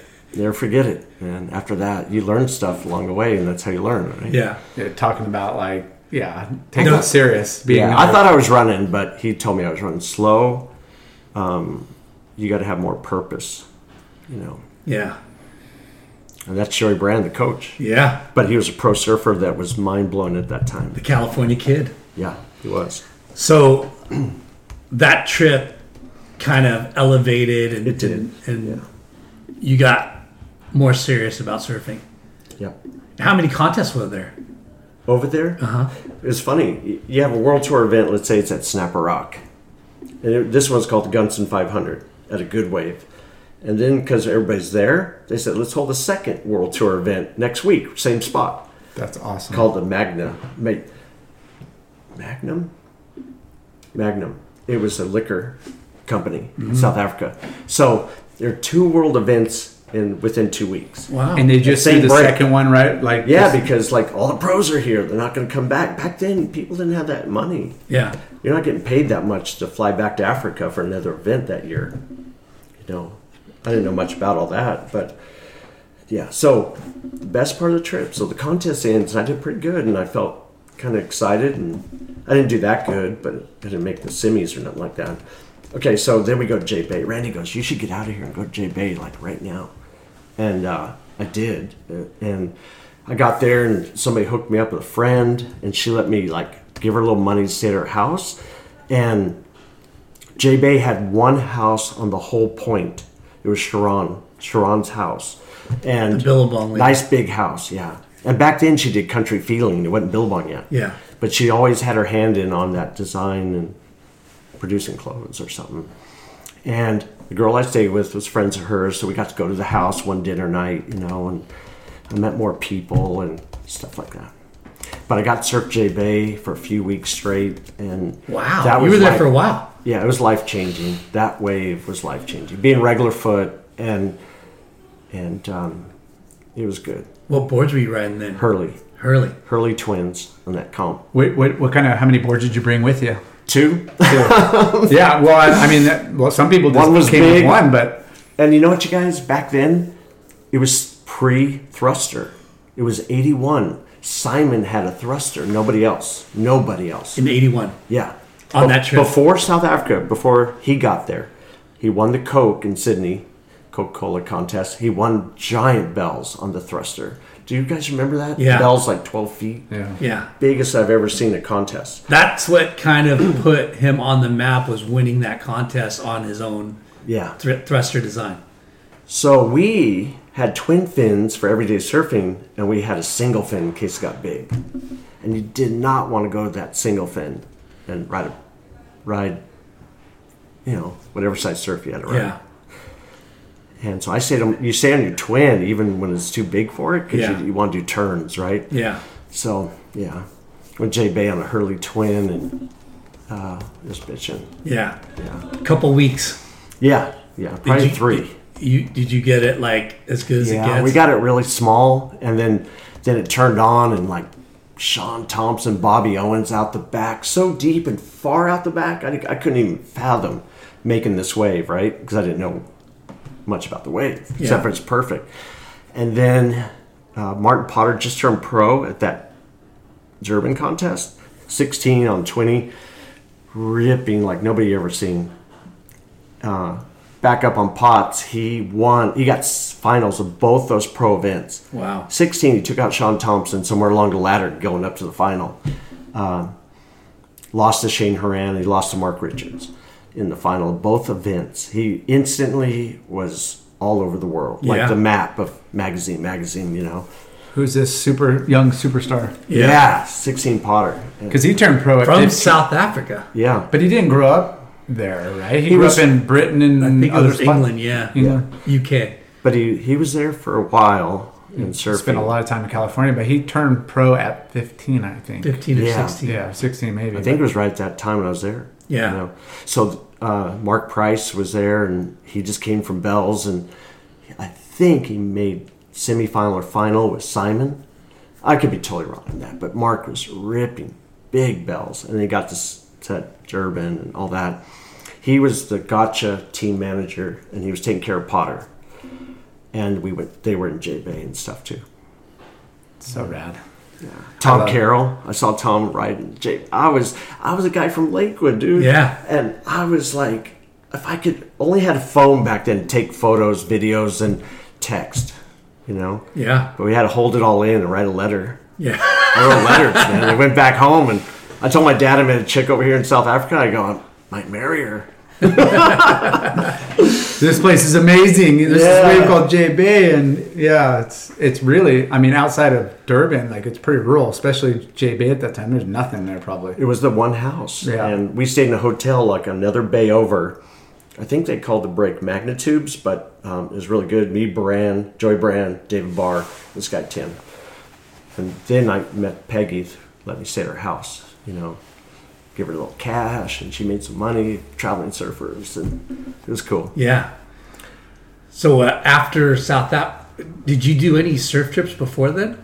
Nope. First one in my life. Wow. Let's go and, you know. Oh, yeah. Yeah. yeah. We like, grew up going to K thirty-eight. But like getting a passport Senegal. and going, like South Africa was yeah. the jam. Did you end up First. going and make it to Australia? Not till later. Yeah. A little later. So so going back. A couple when, of years probably. What was your first like uh, surf trips to, to Mexico? Were you in oh, high school still? But wait one second. After South Africa was Rio de Janeiro, Brazil. Oh, shit. On the, and I made... Joey said to me, he goes, you get out this next heat, you're in the money. He goes, you should turn pro. You're already like twenty-something. And I go, okay, man, I got to get through this heat. And I didn't make it through the heat. No. And I would have been in the main event, the yeah. man-to-man stuff, and I didn't make it. And I wish I could say I did. And turned pro there. What would have been the money in that next round? Yeah. Nothing. Probably two, hundred bucks. two hundred bucks. Yeah. I seriously don't even know what they got paid at top. You make that. So the trials, the thirty-two people or whatever, it's, you know, you got to get to the top thirty-two to go man to man back then. Yeah. I P S World Tour. Yeah. Um, so was that after South Africa? Yeah, it was right after. It was all one big trip. Wow. South Africa, Brazil, home, you know. So you were gone for a couple months? A little, not quite. Yeah. Like, I, I, maybe I went in J-Bay as long as I said. Maybe it was like a couple of weeks. Yeah. But enough time that it seemed like multiple swells came. How and how good were the waves? Any good in Brazil? No. It was like surfing South Bay. Apador. And it was good. We went to this really cool place, I think, where they, um, just outside of Brazil. We had to go hunt for waves because it was small. And dude, they put you in the back of a pickup truck and they were hauling ass. And you're holding on for dear life, dude. Like, they're just all, yee-haw! You know, like, and it was different. And everybody dropped in on you. Everybody, nineteen eighty-one, took off and dropped in. Sorry, Tiago. Yeah. Well, but it was brutal. It's like, you know. If you were super famous, maybe they didn't drop in. Yeah. You know, Mark Richards, Shane Horan. So Shane Horan won the Brazil contest. So Brazil was already frothing with, with a, bu- a bunch of surfers. Yeah. Surfing yeah. was already popular. Yeah, it was popular. And there's a few guys that could made it to that way upper level, you know. Yeah. I'm sure. You know. I was still green at everything. I was learning everything while I was there. These are the guys in the magazine. That's why I knew them, you know. Yeah. What a trip that, you know... Here you are. You're not pro, right? No, you weren't pro. I wasn't. And you see the ad in the, the magazine. Randy Rarick said, yeah. "Come surf South J- Africa." It showed J Bay just yeah. peeling. Yeah. And you did it. Like yeah. you just said, "Fuck it, I'm going to go." Yep. And you got to experience kind of like a once in a lifetime thing. Truly, yeah. Like I got to surf the event, you know, and I got to go to Brazil. I was in. It was like. Um, Not like today, where you have to have points, right? Yeah. It was like, oh, you're from California? I'll put you in the trials. You know, it's like, if Randy said, Randy would put you in. We got to take a break. We got a guest. Okay. Yeah. Pee time. Jay, am I rambling too much? Okay. No way. This is awesome. Come on hey, in. But I do want to oh, say, okay, before this is over, I saw you out at South Florida one day when I came home from Idaho. Yeah. Sorry about that. I've never seen nobody. No, Lyndon surf. wants to hear this, so you could go. I, under, I saw go. Jay when you, I came home from Idaho, and I was like, who's ripping, man? And like, I was starting to get my groove back on. This is after I'm retired. I'm a rep. I'm just a and dad. And he was on this fire wire just whack. And I go, who surfs like that? And it was him. And uh, we're rolling right now. Oh, are you? Yeah. Oh, okay. Well, he said he had to go take a break. Okay, we'll take a break. So, yeah, Jay can surf all right. Jay, I don't know if you guys capture what I said and saw, but it was Southside. I had a trip of quite a few years in Idaho, and I come home and kind of get my surf back on. And I just saw Jay at Southside and just ripping. I never seen nobody throw that much water. Was waves good? It was good. It was like three to four or five feet, you know? Mm. Like... couple feet overhead. You're on a uh, fire wire? He was on a fire wire. Yeah, I worked for I rode for him and our sold their brought boards oh, for years. Oh, that's right. Yeah. Yeah. Rep. Yeah. You and Nichols? Mm-hmm. Yeah. Yeah. But so, uh, the show's not about I'm, some Nevs. Some I am bros, honored some... to be here with Jay Larson because hear that? He, I was so early into what we're talking about, like Jay came twenty years later. Yeah. yeah. I don't know. But Lyndon, I came home. I knew Lyndon before I moved to Idaho, and Lyndon was uh, riding fishes by Stamps, and I never seen somebody go so fast and cover so much ground on a closeout wave that, and he's making. He's them, so good at going down the line, down the line, and kicking out. He was railing or lobster diving. All right, no, that's enough out of you. I, I couldn't leave this session without totally saying I'm blown away by you two. You know, for oh, real. Oh, for real. Okay, so coming back from South Africa. Yep. Uh, that's when the shooting photos started, and then I got a little bit of meeting people all along, all along the way. So um, that's how that photo stuff started. And you had photo incentives with your sponsors and stuff, or I don't even think so. I think no? I had free product. yeah, but because that was a pretty lucrative for those that could get lots of photos. Yeah, it yeah. was a way to like stay home, work some side jobs, if you know, maybe local pro events, but you could make money doing all of that. And so came home from South Africa, and I got sponsored by Gotcha. Wow. Yeah, Mark Price saw me surf J-Bay, and he said, I came to the factory in Fountain Valley, and Mark's team manager, and and I had my portfolio and stuff. He goes, I don't need to see your portfolio. I saw you surf. He goes, what are you looking for? I go, product. He goes, all right. You know. And I started riding for Gotcha right after that trip. I'm wow. looking for a, a Rip Curl. A and tour then a, ticket? It was a whole turnaround. It was like Rip Curl wetsuits and then Gotcha. And everything was bright and loud. And yeah. Hurley Surfboards still and H S S. Those were the brands. Yeah. Those were the big brands. And Gotcha was... They were real big at that time. Yeah. Because yeah. Quicksilver... Still going. Was, was the big one. And then yeah. Gotcha was like the young upstart brand, right? Yeah. They had pants, like shorts, called clam diggers below the knee. And they, they were new wave or yeah. something. I, not really punk rock, you know, yeah. but they were definitely edgy set edgy and setting trends and stuff. And Potter was their main guy. Yeah. I believe. Rock star. Yeah. It was Shane. Shane Rose. Shane, oh, Gotcha. Yeah. Shane ran too. Yeah. yeah. And Potter. Yeah. Uh... Michael Thompson, obviously. Michael, I'd see him at work. Did I tell you I used to work there? No. So I almost worked for every sponsor I had. And that's how I shook hands and made my way along, you know. Like, yeah. So I uh, got a job at Gotcha. Knew all the Laguna boys, all the Laguna boys, and Mark Price and Michael Thompson all live in Laguna. And they worked there. And they would take us surfing. Like, hey, you want to come surf the Elia? It's going to be good tonight after work. And I go, yeah. And I became friends with everybody in Laguna. Mm-hmm. But worked there, and um, Michael that, Thompson was, your, was a legend, dude. Like, was that your first job, pretty much? It was the first industry job. Yeah.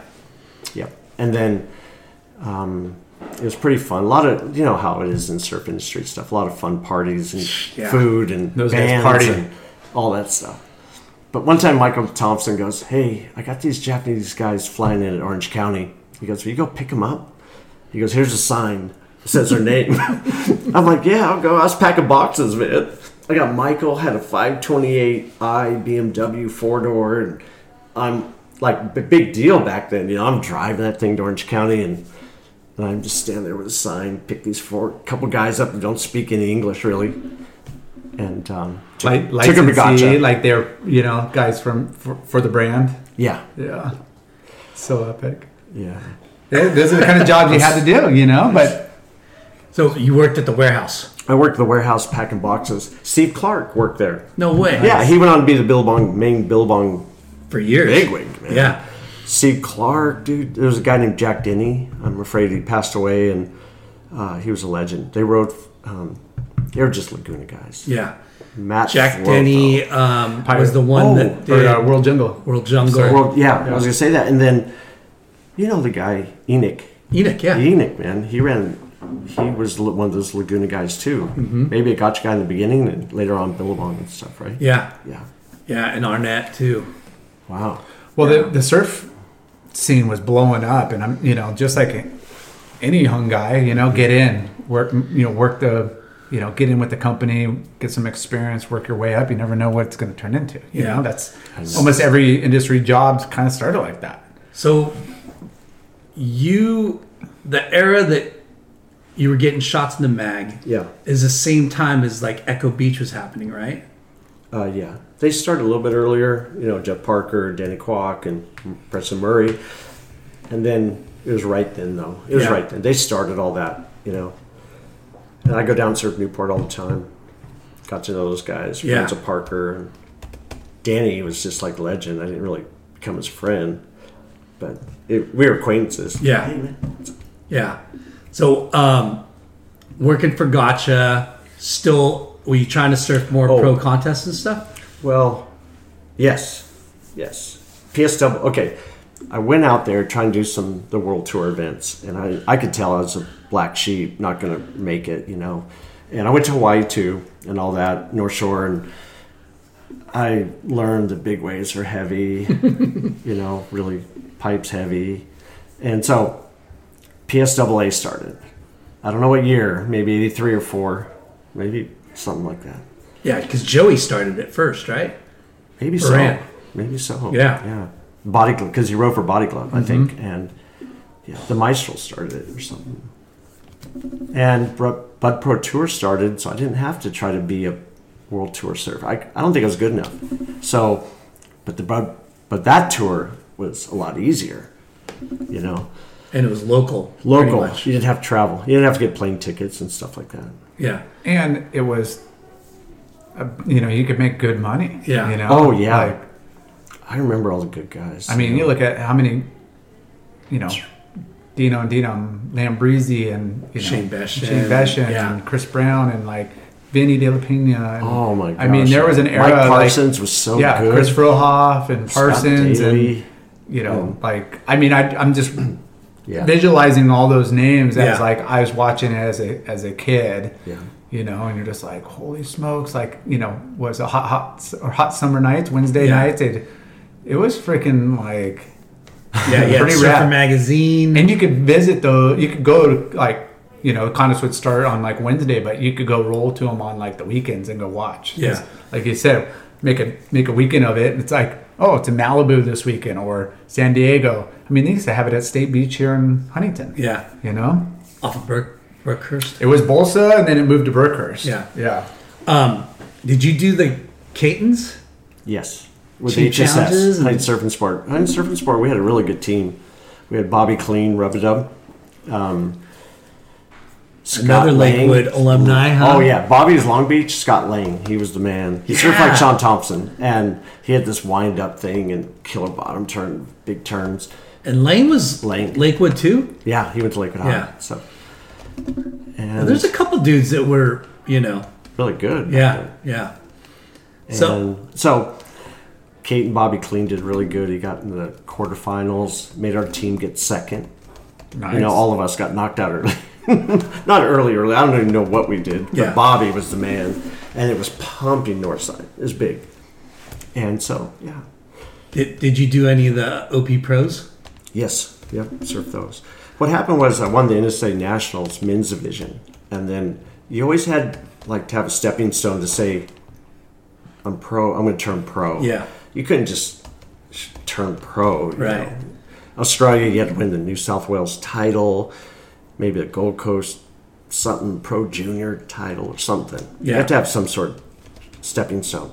So when I won that, that was it was on at that time.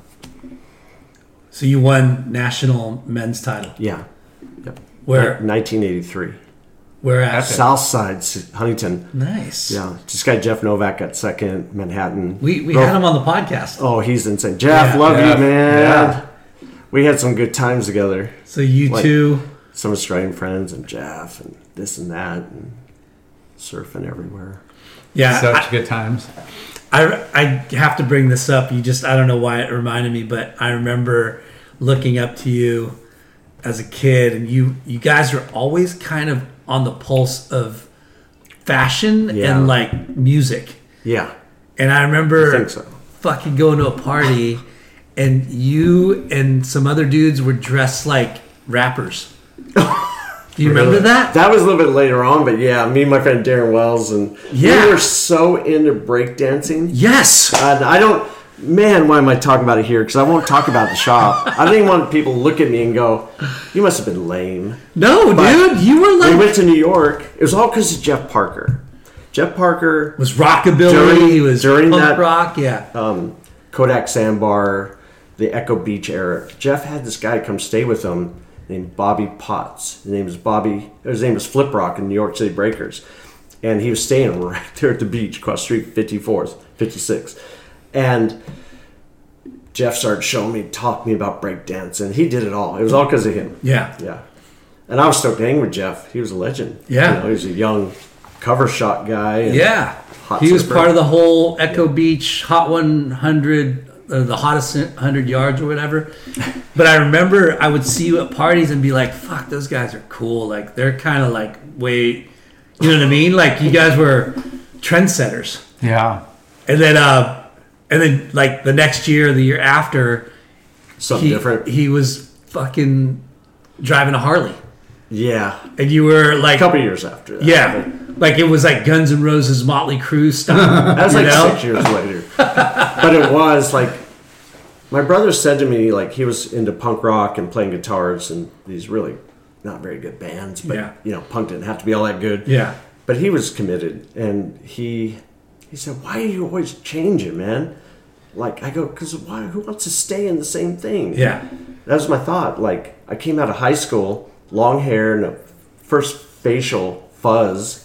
You know, and Jack Grisham talked to me at the beach, and he, we were dressing up. We were getting our clothes on, taking our wetsuits off, and he put on this coat. It said, it was a black dress coat, and it had a safety pin through it. It said, "Johnny Coat Hanger." And, like, I'm like, "What is that, dude? What are you into?"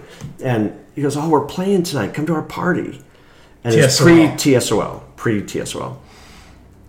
Oh, I know the name of the band, but I can't So say. Huge. Yeah, so I went to the party a couple months later. I probably cut my hair off, dyed it white, and my girlfriend broke up with me. Thought it was hideous, and I lost my girlfriend. Went to full punk, went from we, Spicoli and I to full found, punk rock. I found a wallet with a guy with blonde hair, looked kind of like me. He's twenty-seven years old, and I took the I D, California driver's license, and I was going to like Asian liquor stores and using it, and um, not to, you know, but they were, and I could go in the whiskey, I could go into any place the bands were playing.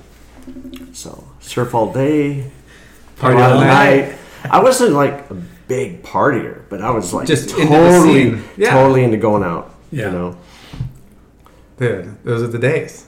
And we're young. It's your twenties. Yeah, you know? Young twenties and stuff like that. So it was fun. So Jack, um, I wasn't like the coolest. I don't think anybody remembered me as a punk, you know.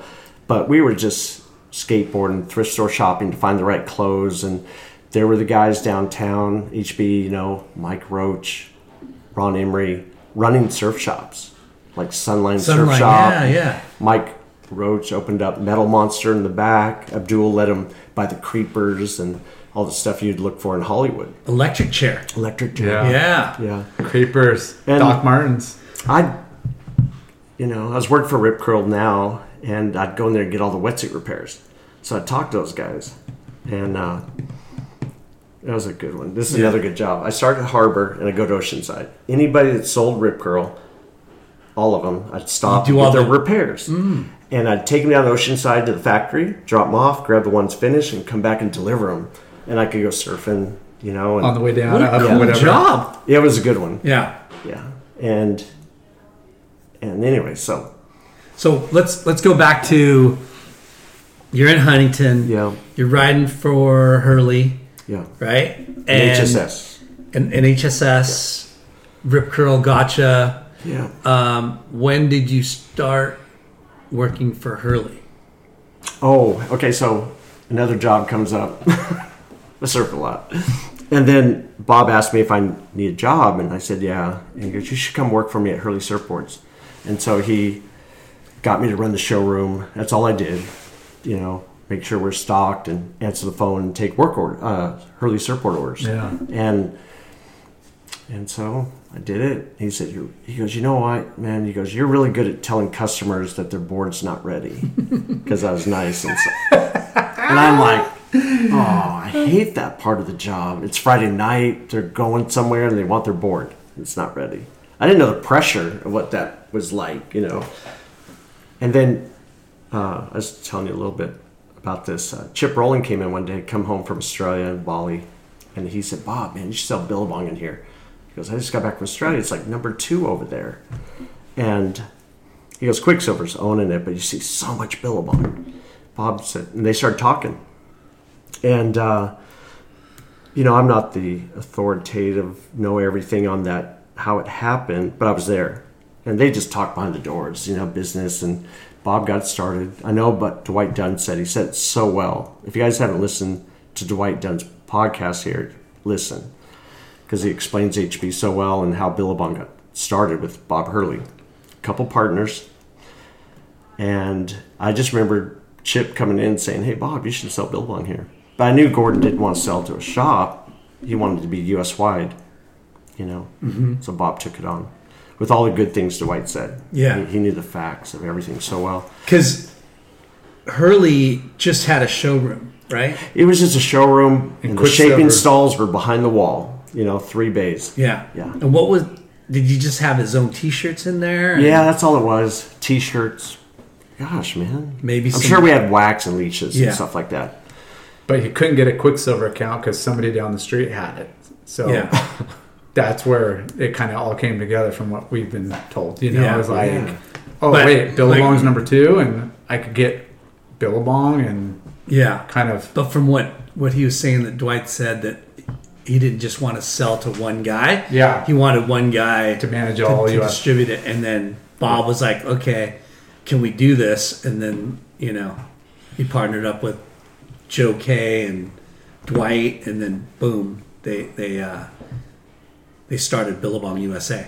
Yeah, so from Hurley Surfboards, Bob said, why don't you come work for us at Billabong? Because we're going to just be like two block, two traffic lights over. I go, yeah, I need a job. It'd be cool. He goes, we'll sponsor you too if if this takes off and everything. And and so Bob, you know, got me on the team. And then no more Gotcha, and went to Billabong. And I remember Mark Price, I had to tell him, I go, hey, I'm not going to write for Gotcha anymore. Not like a real big deal to him. Yeah. But, but You're being you got to be professional, yeah. you know, yeah. and nice, you know, for all the good stuff you did. Because they employed you and they sponsored you, and, yeah. you know, so it's like, yeah. hey. It's kind of like sad when you have to leave a sponsor. You know, you feel kind of like stressed out to bring it up. Yeah. But anyway, Mark said, I knew you always would because Bob makes your boards and stuff. So Bob, I just packed boxes. I got there, it was just Dwight in the back room, and I thought I was the fifth employee because I didn't see anybody. Yeah. It was, but there were people behind the scenes, and me and Dwight just had boxes of shorts, and we had trim threads and make sure they looked good. And like you're talking the ground floor. Yeah. It was a tiny little uh, rental yeah. place that was like a business, but really small. You know, and board shorts were getting made in like Santa Ana or L A, like close. Like, like Dwight said, L A, yeah. yeah.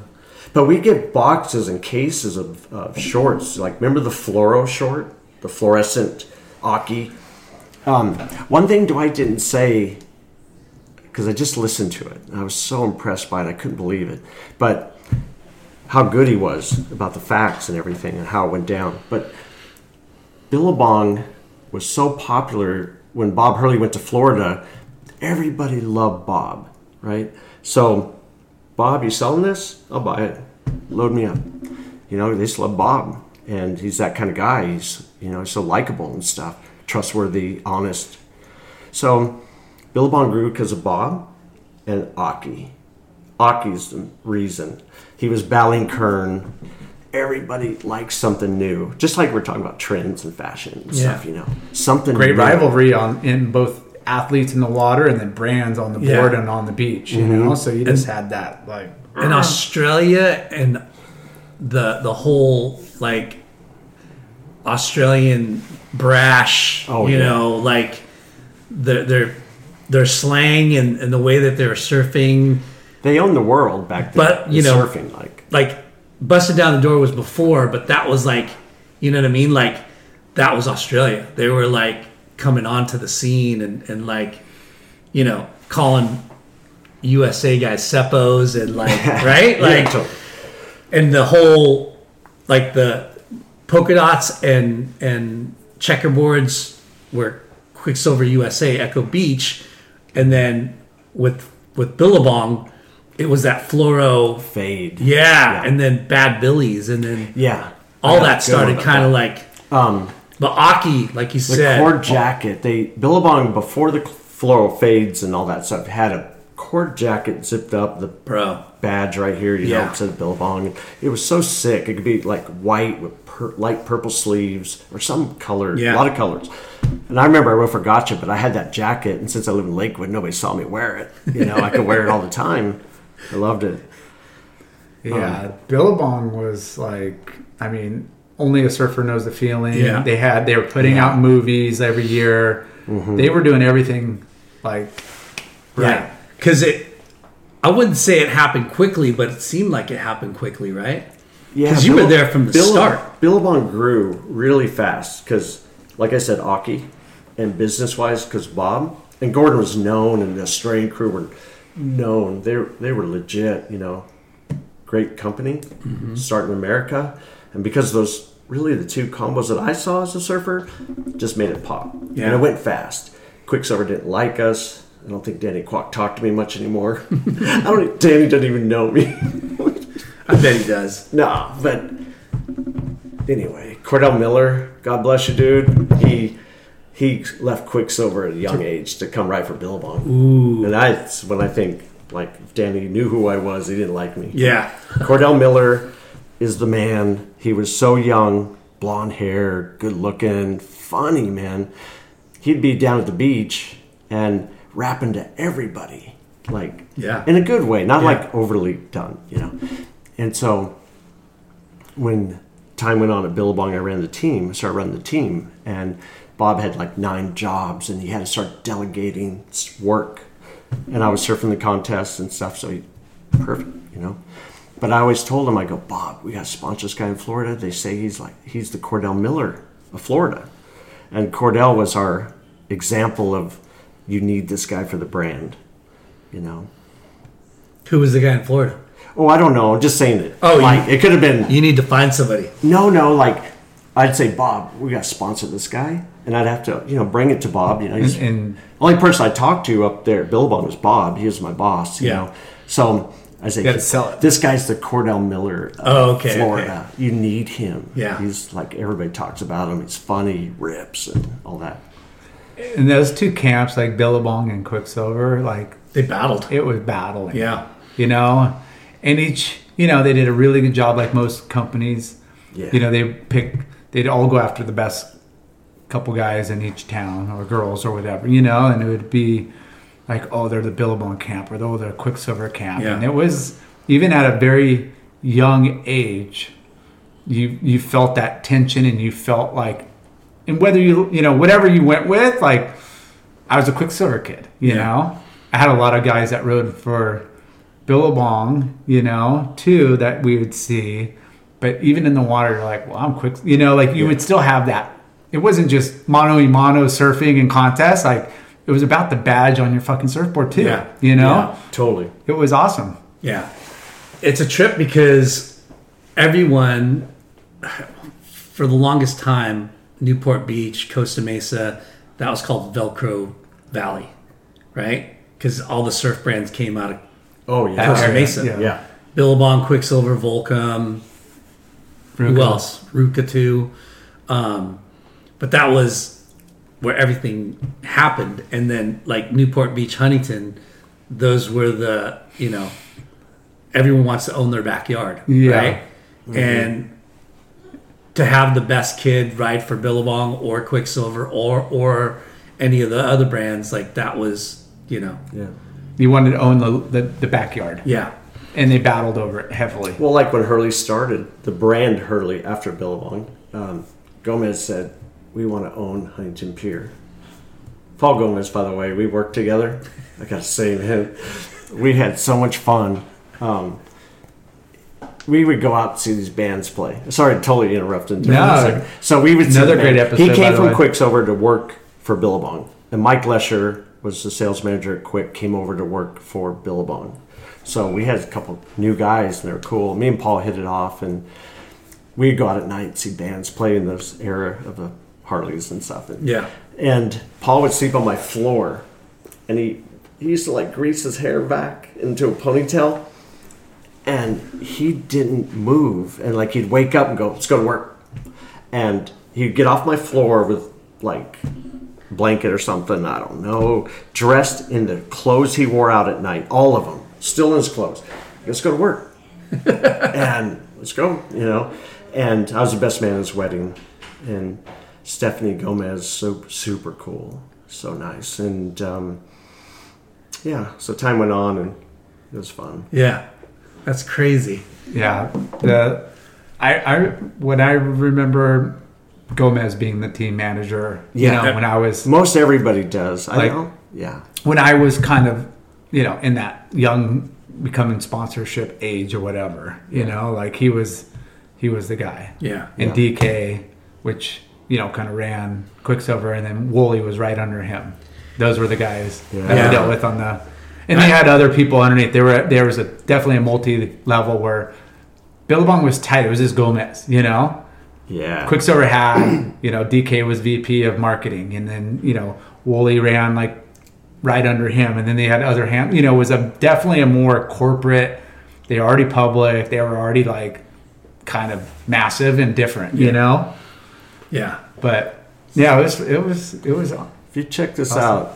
out, um, showing his pictures, Jake, uh, Frohoff, Wolcott, uh, Brian Mc, Mike Parsons, Brian McNulty, Terrence McNulty, Kelly Gibson. Yeah, look at that one. And there's Reader up on the porch. Look at the guy. Is that, uh, you can picture those oh, guys. Short. This photograph is uh, done yeah, by. You gotta send me this. This photograph is done by. Um, I want to say Moyer. It was Moyer. He shot. The, we went to the North Carolina. Is that Alyssa Swartzstein? Right yeah, there, that's right? Alicia. Yeah. Alicia. Alyssa. And uh, Alyssa. Yeah. And these guys are all. So many of them work in the surf industry yeah, with, yeah. with you guys, you know, and it was just a time we went over there and. So how how long did you work at Billabong for? I was only there for about eight years, seven, eight years. Only? Well, it's not that long, really. I, a couple of years in shipping and receiving and team manager. There was a recession, and it was like grunge came out, and nobody wanted to buy Billabong pants or jackets or Quicksilver even, yeah. you know. But I knew Billabong, so um, everybody wanted to go to thrift stores, buy baggy jeans with holes, old shirts. Kind of like, you know. Now? It's like music dictates surfing big time. Yeah. It always has. And grunge was... That was it. And so the economy was slow.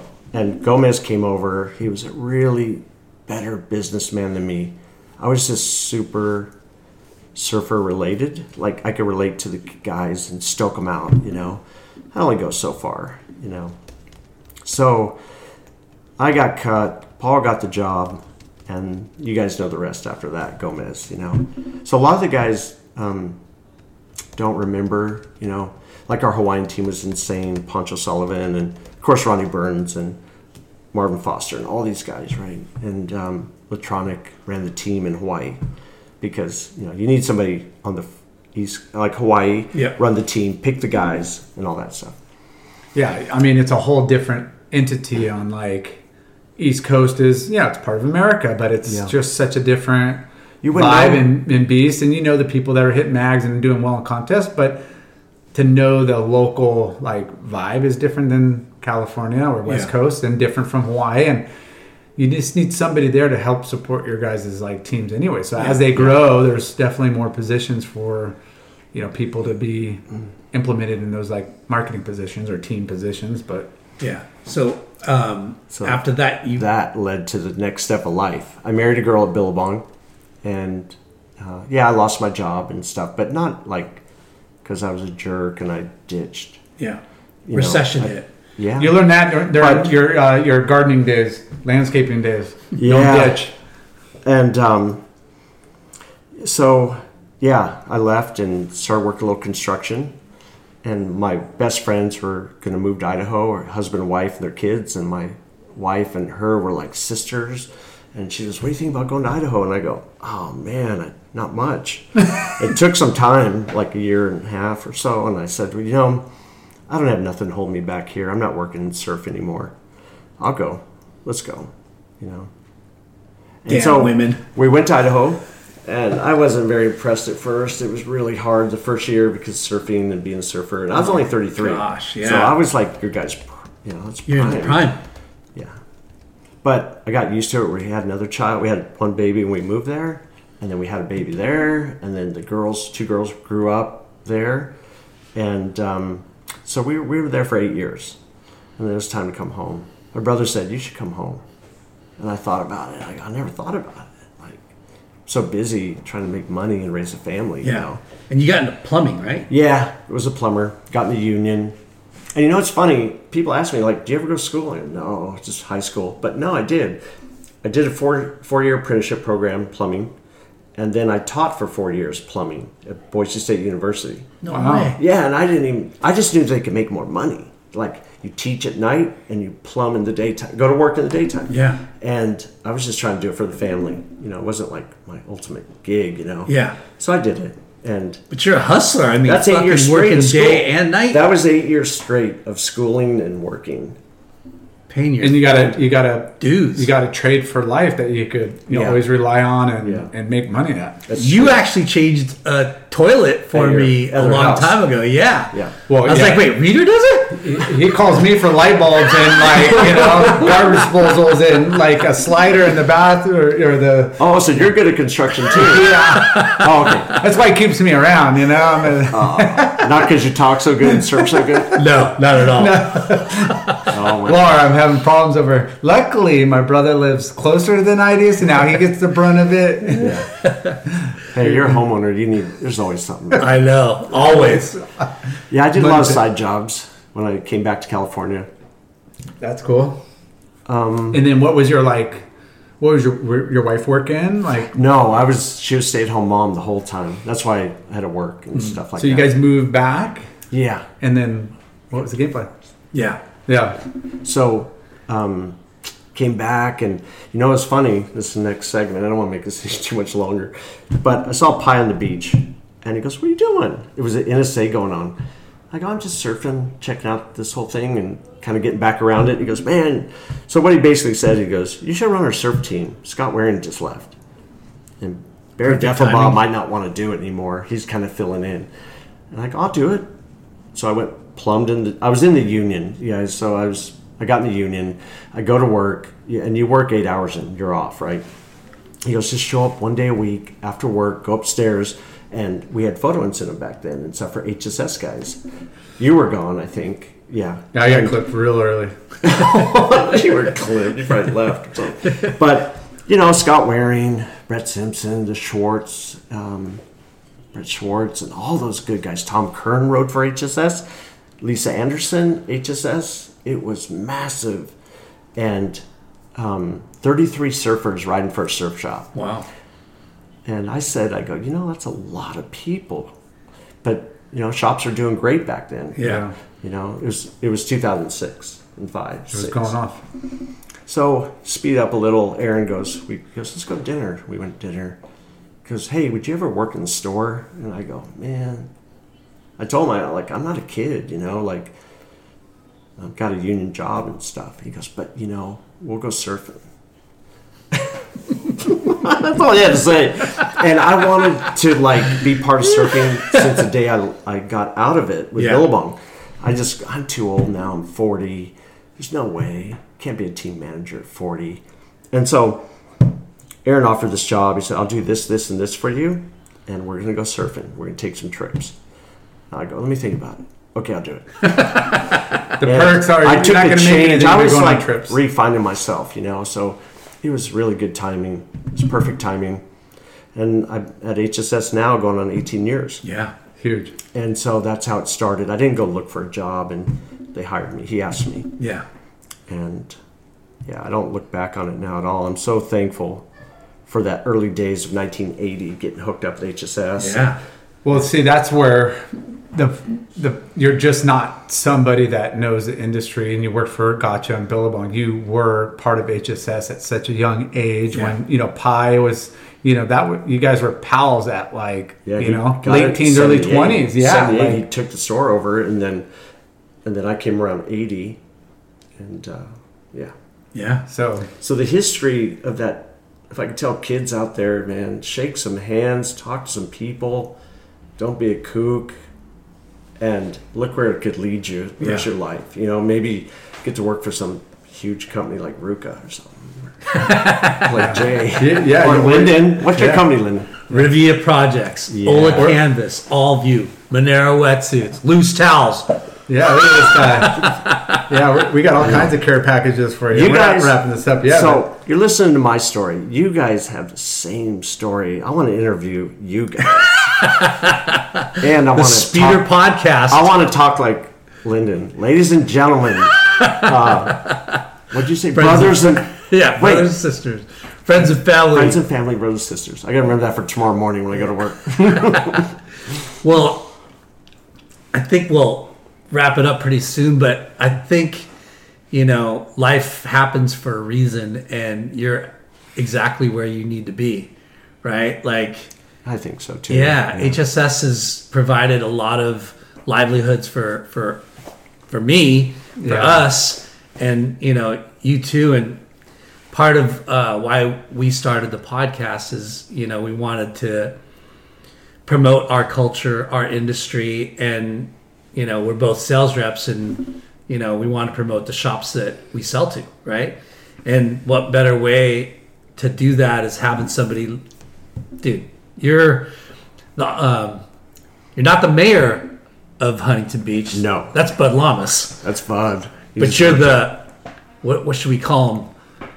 The acting governor. uh, you, you know, it would be like you're definitely like no adopted. You're, you're I, I was from Lakewood. Yeah, let's face it. Yeah, and Huntington Beach like thought guys as they round thought I lived there. Yeah. Because I surf for the shop. I mean, where you're born is like, yeah, whatever, you know, like it's where you your roots are in the surf community, and it's Huntington, yeah. you know, outside of those first few years in yeah. Seal Beach, which is again, a, it's a brother, sister, you know, neighbor city that you know you're still gonna have deep deep roots and friends there, but like yeah. you've been at H S S since what nineteen eighty, yeah. seventy-eight. I mean, of course, there was a span where I didn't get to see you grow up, Jay, of course, you know, and, and Danny Nichols and other people. There was a span there where I grew up and got married and raised kids. And so, yeah, yeah. I and know then that, I come I know what home that and I was like, "Who rips?" Yeah, I saw Jay on Southside, blew my mind. We don't need to talk about that. Okay, like that guy's not on. Still, I, not, I never got to say it to anybody, like to Jay. What I saw that day. Well, you've done it twice today already, yeah. Maybe four. I think it's four. But hey, okay. Mark Reeder, Mark Speeder Reeder. Yeah. You're one of the reasons why H S S is still a Temple of Stoke. Yeah. Oh. You know? Like, guys like you and shops like H S S, you know, it's it's what makes surfing cool and authentic, and you know why people that listen to a podcast support your local surf shops. Yeah, it's your it's your experience and your knowledge and your you know the way you could carry conversation and stoke people, like Lyndon said. But you know most people are they're online and they're checking the latest cool model and they're checking their volume and checking what the pros are writing. But then they come in and they talk to somebody that's like knowledgeable, has life experience, knows what works, what doesn't, and, and is going to like get them into the a board that's going to, you know, stoke them out. And that's, yeah. I mean, that's a super rewarding job, even yeah. though the the money or whatever, and I know you've been on a lot of killer surf trips with the Pye family and H S S. Yeah, and, thank, your, yeah. thank you, Pies, uh, all you take yeah. forever. This guy's done more trips uh, or, or, than, than a pro surfer on uh, tour for two years. Yeah, yeah. How many times have you been to uh, Tabby? Kelly's pool. Oh yeah, that oh, too. Well, yeah, a lot, couple. Uh-huh. Yeah, uh, not like Mark Pesch Junior though. Yeah, and um, but we did do Tabby. Yeah. Remember, Lyndon? Did you go? I never went. Oh, yeah. We went quite a few years yeah. straight. Yeah, and times are good then. Yeah, but that you know that's part of why we're in this. You know, yeah. it's it's we work just enough or mm-hmm. enough to go on on surf surf trips. Yeah. You know, like yeah. we want to go travel and go get barreled. And and real fast, you know how I got the name Speeder? Huh, tell us. Okay. I never had a nickname, but I was an amateur. I won a pro-am at Newport River Jetties. Bob Hurley came down to watch that final, and I had this twin fin that was real thick and cool, and and Bob said, "How do you go so fast out there?" And um, I said, "Man, this board's sick. It's like perfect, you know, like fast." Yeah. And then he made me a board for free, and it said Bob Hurley for Speeder Reader. And it just Hurley rhymed, gave it rhymed, that? Right? Yeah. Speeder Reader, and he thought I was going fast, and so that's where the Instagram handle came from. That's epic, and we'll, and we'll leave it at that, Speeder yeah. Reader. Dude, thank you so much, Mark. Yeah. Thank you guys. So, um, so.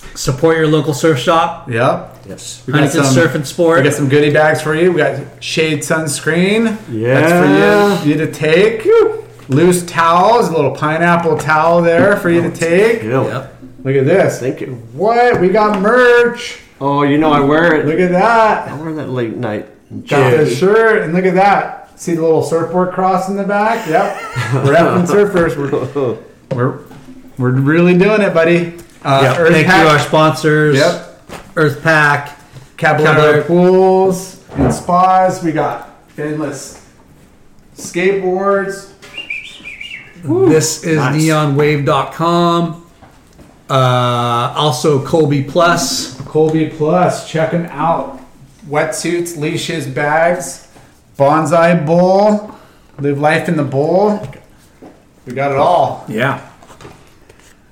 Peace. Yeah. Back. You Thank you, Speeder. Thank you, Lyndon. Thank you, Jay. Peace. Bonsai bowls. Hands down, the best bowls, period.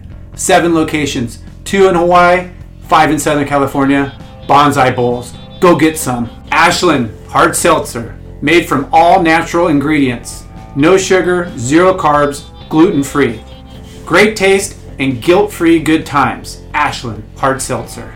Shade Sunscreen. The best sunscreen for all surfers. Shade Sunscreen. It's been around since the sun. Shade, Shade. Sunscreen. Clearweather is a family-owned footwear brand started by our friends Josh and Brandon Brubaker. They are driven to create their own path in the corporate sneaker world. Less corporate, more independent. Clearweather. clearweather brand dot com. FooWax is the best, ickiest, stickiest wax in the game. FooWax. Late Night with Chalky is supported by Inherent Bummer. Surf entertainment, thoughtful writing, surf videos, music, and fresh hell for the core surf community. Remember, it's not the end of the world. Subscribe and check it all out at inherent bummer dot com. Thanks for tuning in. We hope you enjoyed the show. Please give us a five-star rating and spread the word. Special thanks to our good friends James Williams for our awesome artwork and Justin Reynolds for the amazing music.